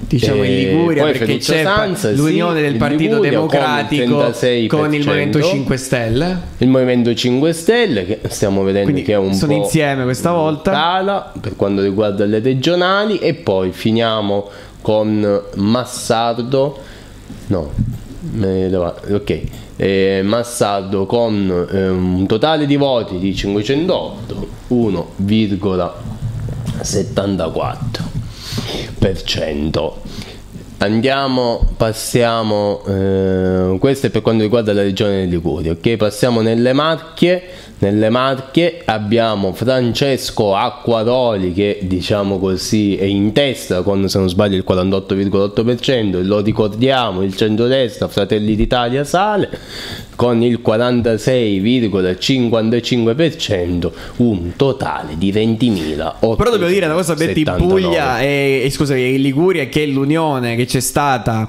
effettivamente te- tra Movimento 5 Stelle, questa unione di, di forze e una delle prime appunto alleanze anche a livello regionale tra 5 Stelle e Partito Democratico non ha avuto frutto, cioè non ha avuto dei buoni risultati perché il candidato, ci rendiamo, anzi lo facciamo rivedere, i candidati mh, eh, appunto della regione Liguria sono eh, Toti e, ehm, l'altro avversario Ferruccio Sanza sostenuto da Sanza Presidente del Partito Democratico articolo 1 quindi tutte le liste di sinistra e anche il Movimento 5 Stelle Europa Verde quindi qui c'è stata una sconfitta anche di un test di alleanza anche a livello eh, proprio di Esatto. alleanza nazionale quindi Toti si è, si è dimostrato insomma eh, vittorioso Che cosa ci rimane? Puglia, mi sa? Andiamo in Puglia con eh, Fitto. Vabbè, in qui ancora le liste testa. sono poche, ancora sono poche sezioni. No, su- non è Fitto. Abbiamo, testa, abbiamo poche sezioni ancora qua scrutinate, sono circa Comunque. 17 su 4000, quindi ancora i dati stanno arrivando, però Stanno arrivando, il, sì. eh, in vantaggio per ora è Michele Emiliano, Emiliano. Emiliano, Fitto è subito dopo con il 40% eh, Emiliano invece Fitto ha una percentuale di, vediamo Sali, Per ora qua è il più alta. 42%, ah ok, quindi è più alta Fitto però. Per ora è no, più alta perché ancora sono state scrutinate pochissime sezioni. Ok, poi in Toscana abbiamo Eugenio Gianni con il 48% e poi eh, abbiamo vabbè, tutti gli altri diciamo così secondari c'è Cardi con il 41,1% Della Lega, sostenuta da- da della Lega partiti. sostenuta dalla Giorgia Meloni, Forza Italia e ehm, il premier eh, Salvini della Lega. Poi andiamo avanti con Andiamo la avanti Valle d'Aosta, la la regione a statuto speciale. Ok, e abbiamo un vediamo qua se spunta i Vabbè, dati. non, non spuntano i sei dati perché ancora c'è un, c'è un meccanismo particolare all'interno della Valle d'Aosta, quindi vuol dire che ancora i dati non, non arrivano. E poi finiamo dolcis in fondo con Zaia che spacca e abbiamo il 79,63%. La Lega si conferma ancora. Sostenuto da, da chi? Da- Sostenuto- dalla Lega, poi sostenuto dalla Lega, da Fratelli d'Italia, da Liste Veneta e Autonomia, Zaia presidente ed è forse Ah, qua vediamo la differenza che effettivamente le- ancora sono poche sezioni, 26 su 4761, queste che stiamo eh, appunto eh, descrivendo adesso, però eh, la, la lista Zaia Presidente in questo momento supera anche la lista di Salvini, come aveva detto anche prima eh, in precedenza Amedeo. Questo è un segnale. È un segnale per chi lo sa se forse No, eh. appunto Zaia potrebbe prendere il posto, potrebbe prendere il posto di Salvini. Bene, mi sa che abbiamo detto tutto e di più. Quindi Toti confermato, De Luca, De Luca confermato, confermato. Zaia confermato, quindi tre Zaia presidenti confermato. di regioni confermati. E abbiamo Gianni Acquaroli nuovo. Acquaroli nuovo e Gianni nuovo del centro-sinistra che Gianni comunque continua perché è una roccaforte, è stata come sempre una roccaforte eh, del centro-sinistra e quindi eh, non è stata espugnata tra virgolette dal movimento eh, dal, mm, dalla Lega e dal- dalla, dalla candidata sostenuta da Fratelli d'Italia, Lega e da tutto il centrodestra, Susanna Ceccardi. Ok. Io credo eh, Che, beh, abbiamo che abbiamo detto tutto, sì, mi sa che possiamo chiudere, sono le 19, ancora no, le 18 e 59 minuti. Bene, abbiamo passato insieme queste ore, quanto? 4 ore, beh, dalle 3 fino alle 7, queste 4 ore insieme e abbiamo visto i risultati adesso sicuramente vedremo anche la pratica. Ringraziamo ancora una volta i nostri ascoltatori,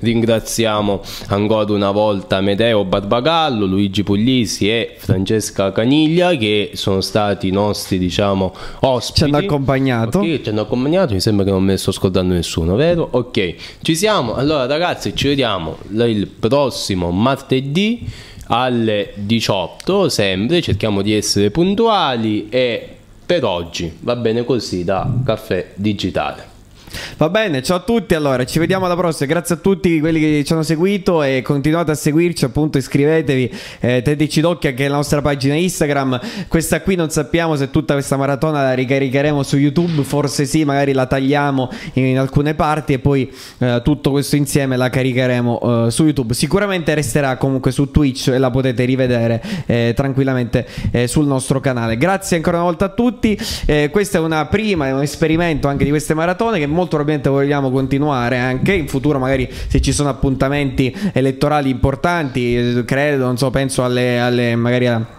alle elezioni eh, per eleggere il presidente degli Stati Uniti o comunque elezioni importanti che ci sono nel resto insomma del mondo. E mh, mm, noi ci salutiamo e ci vediamo come dice Francesco, ha detto Francesco alla prossima puntata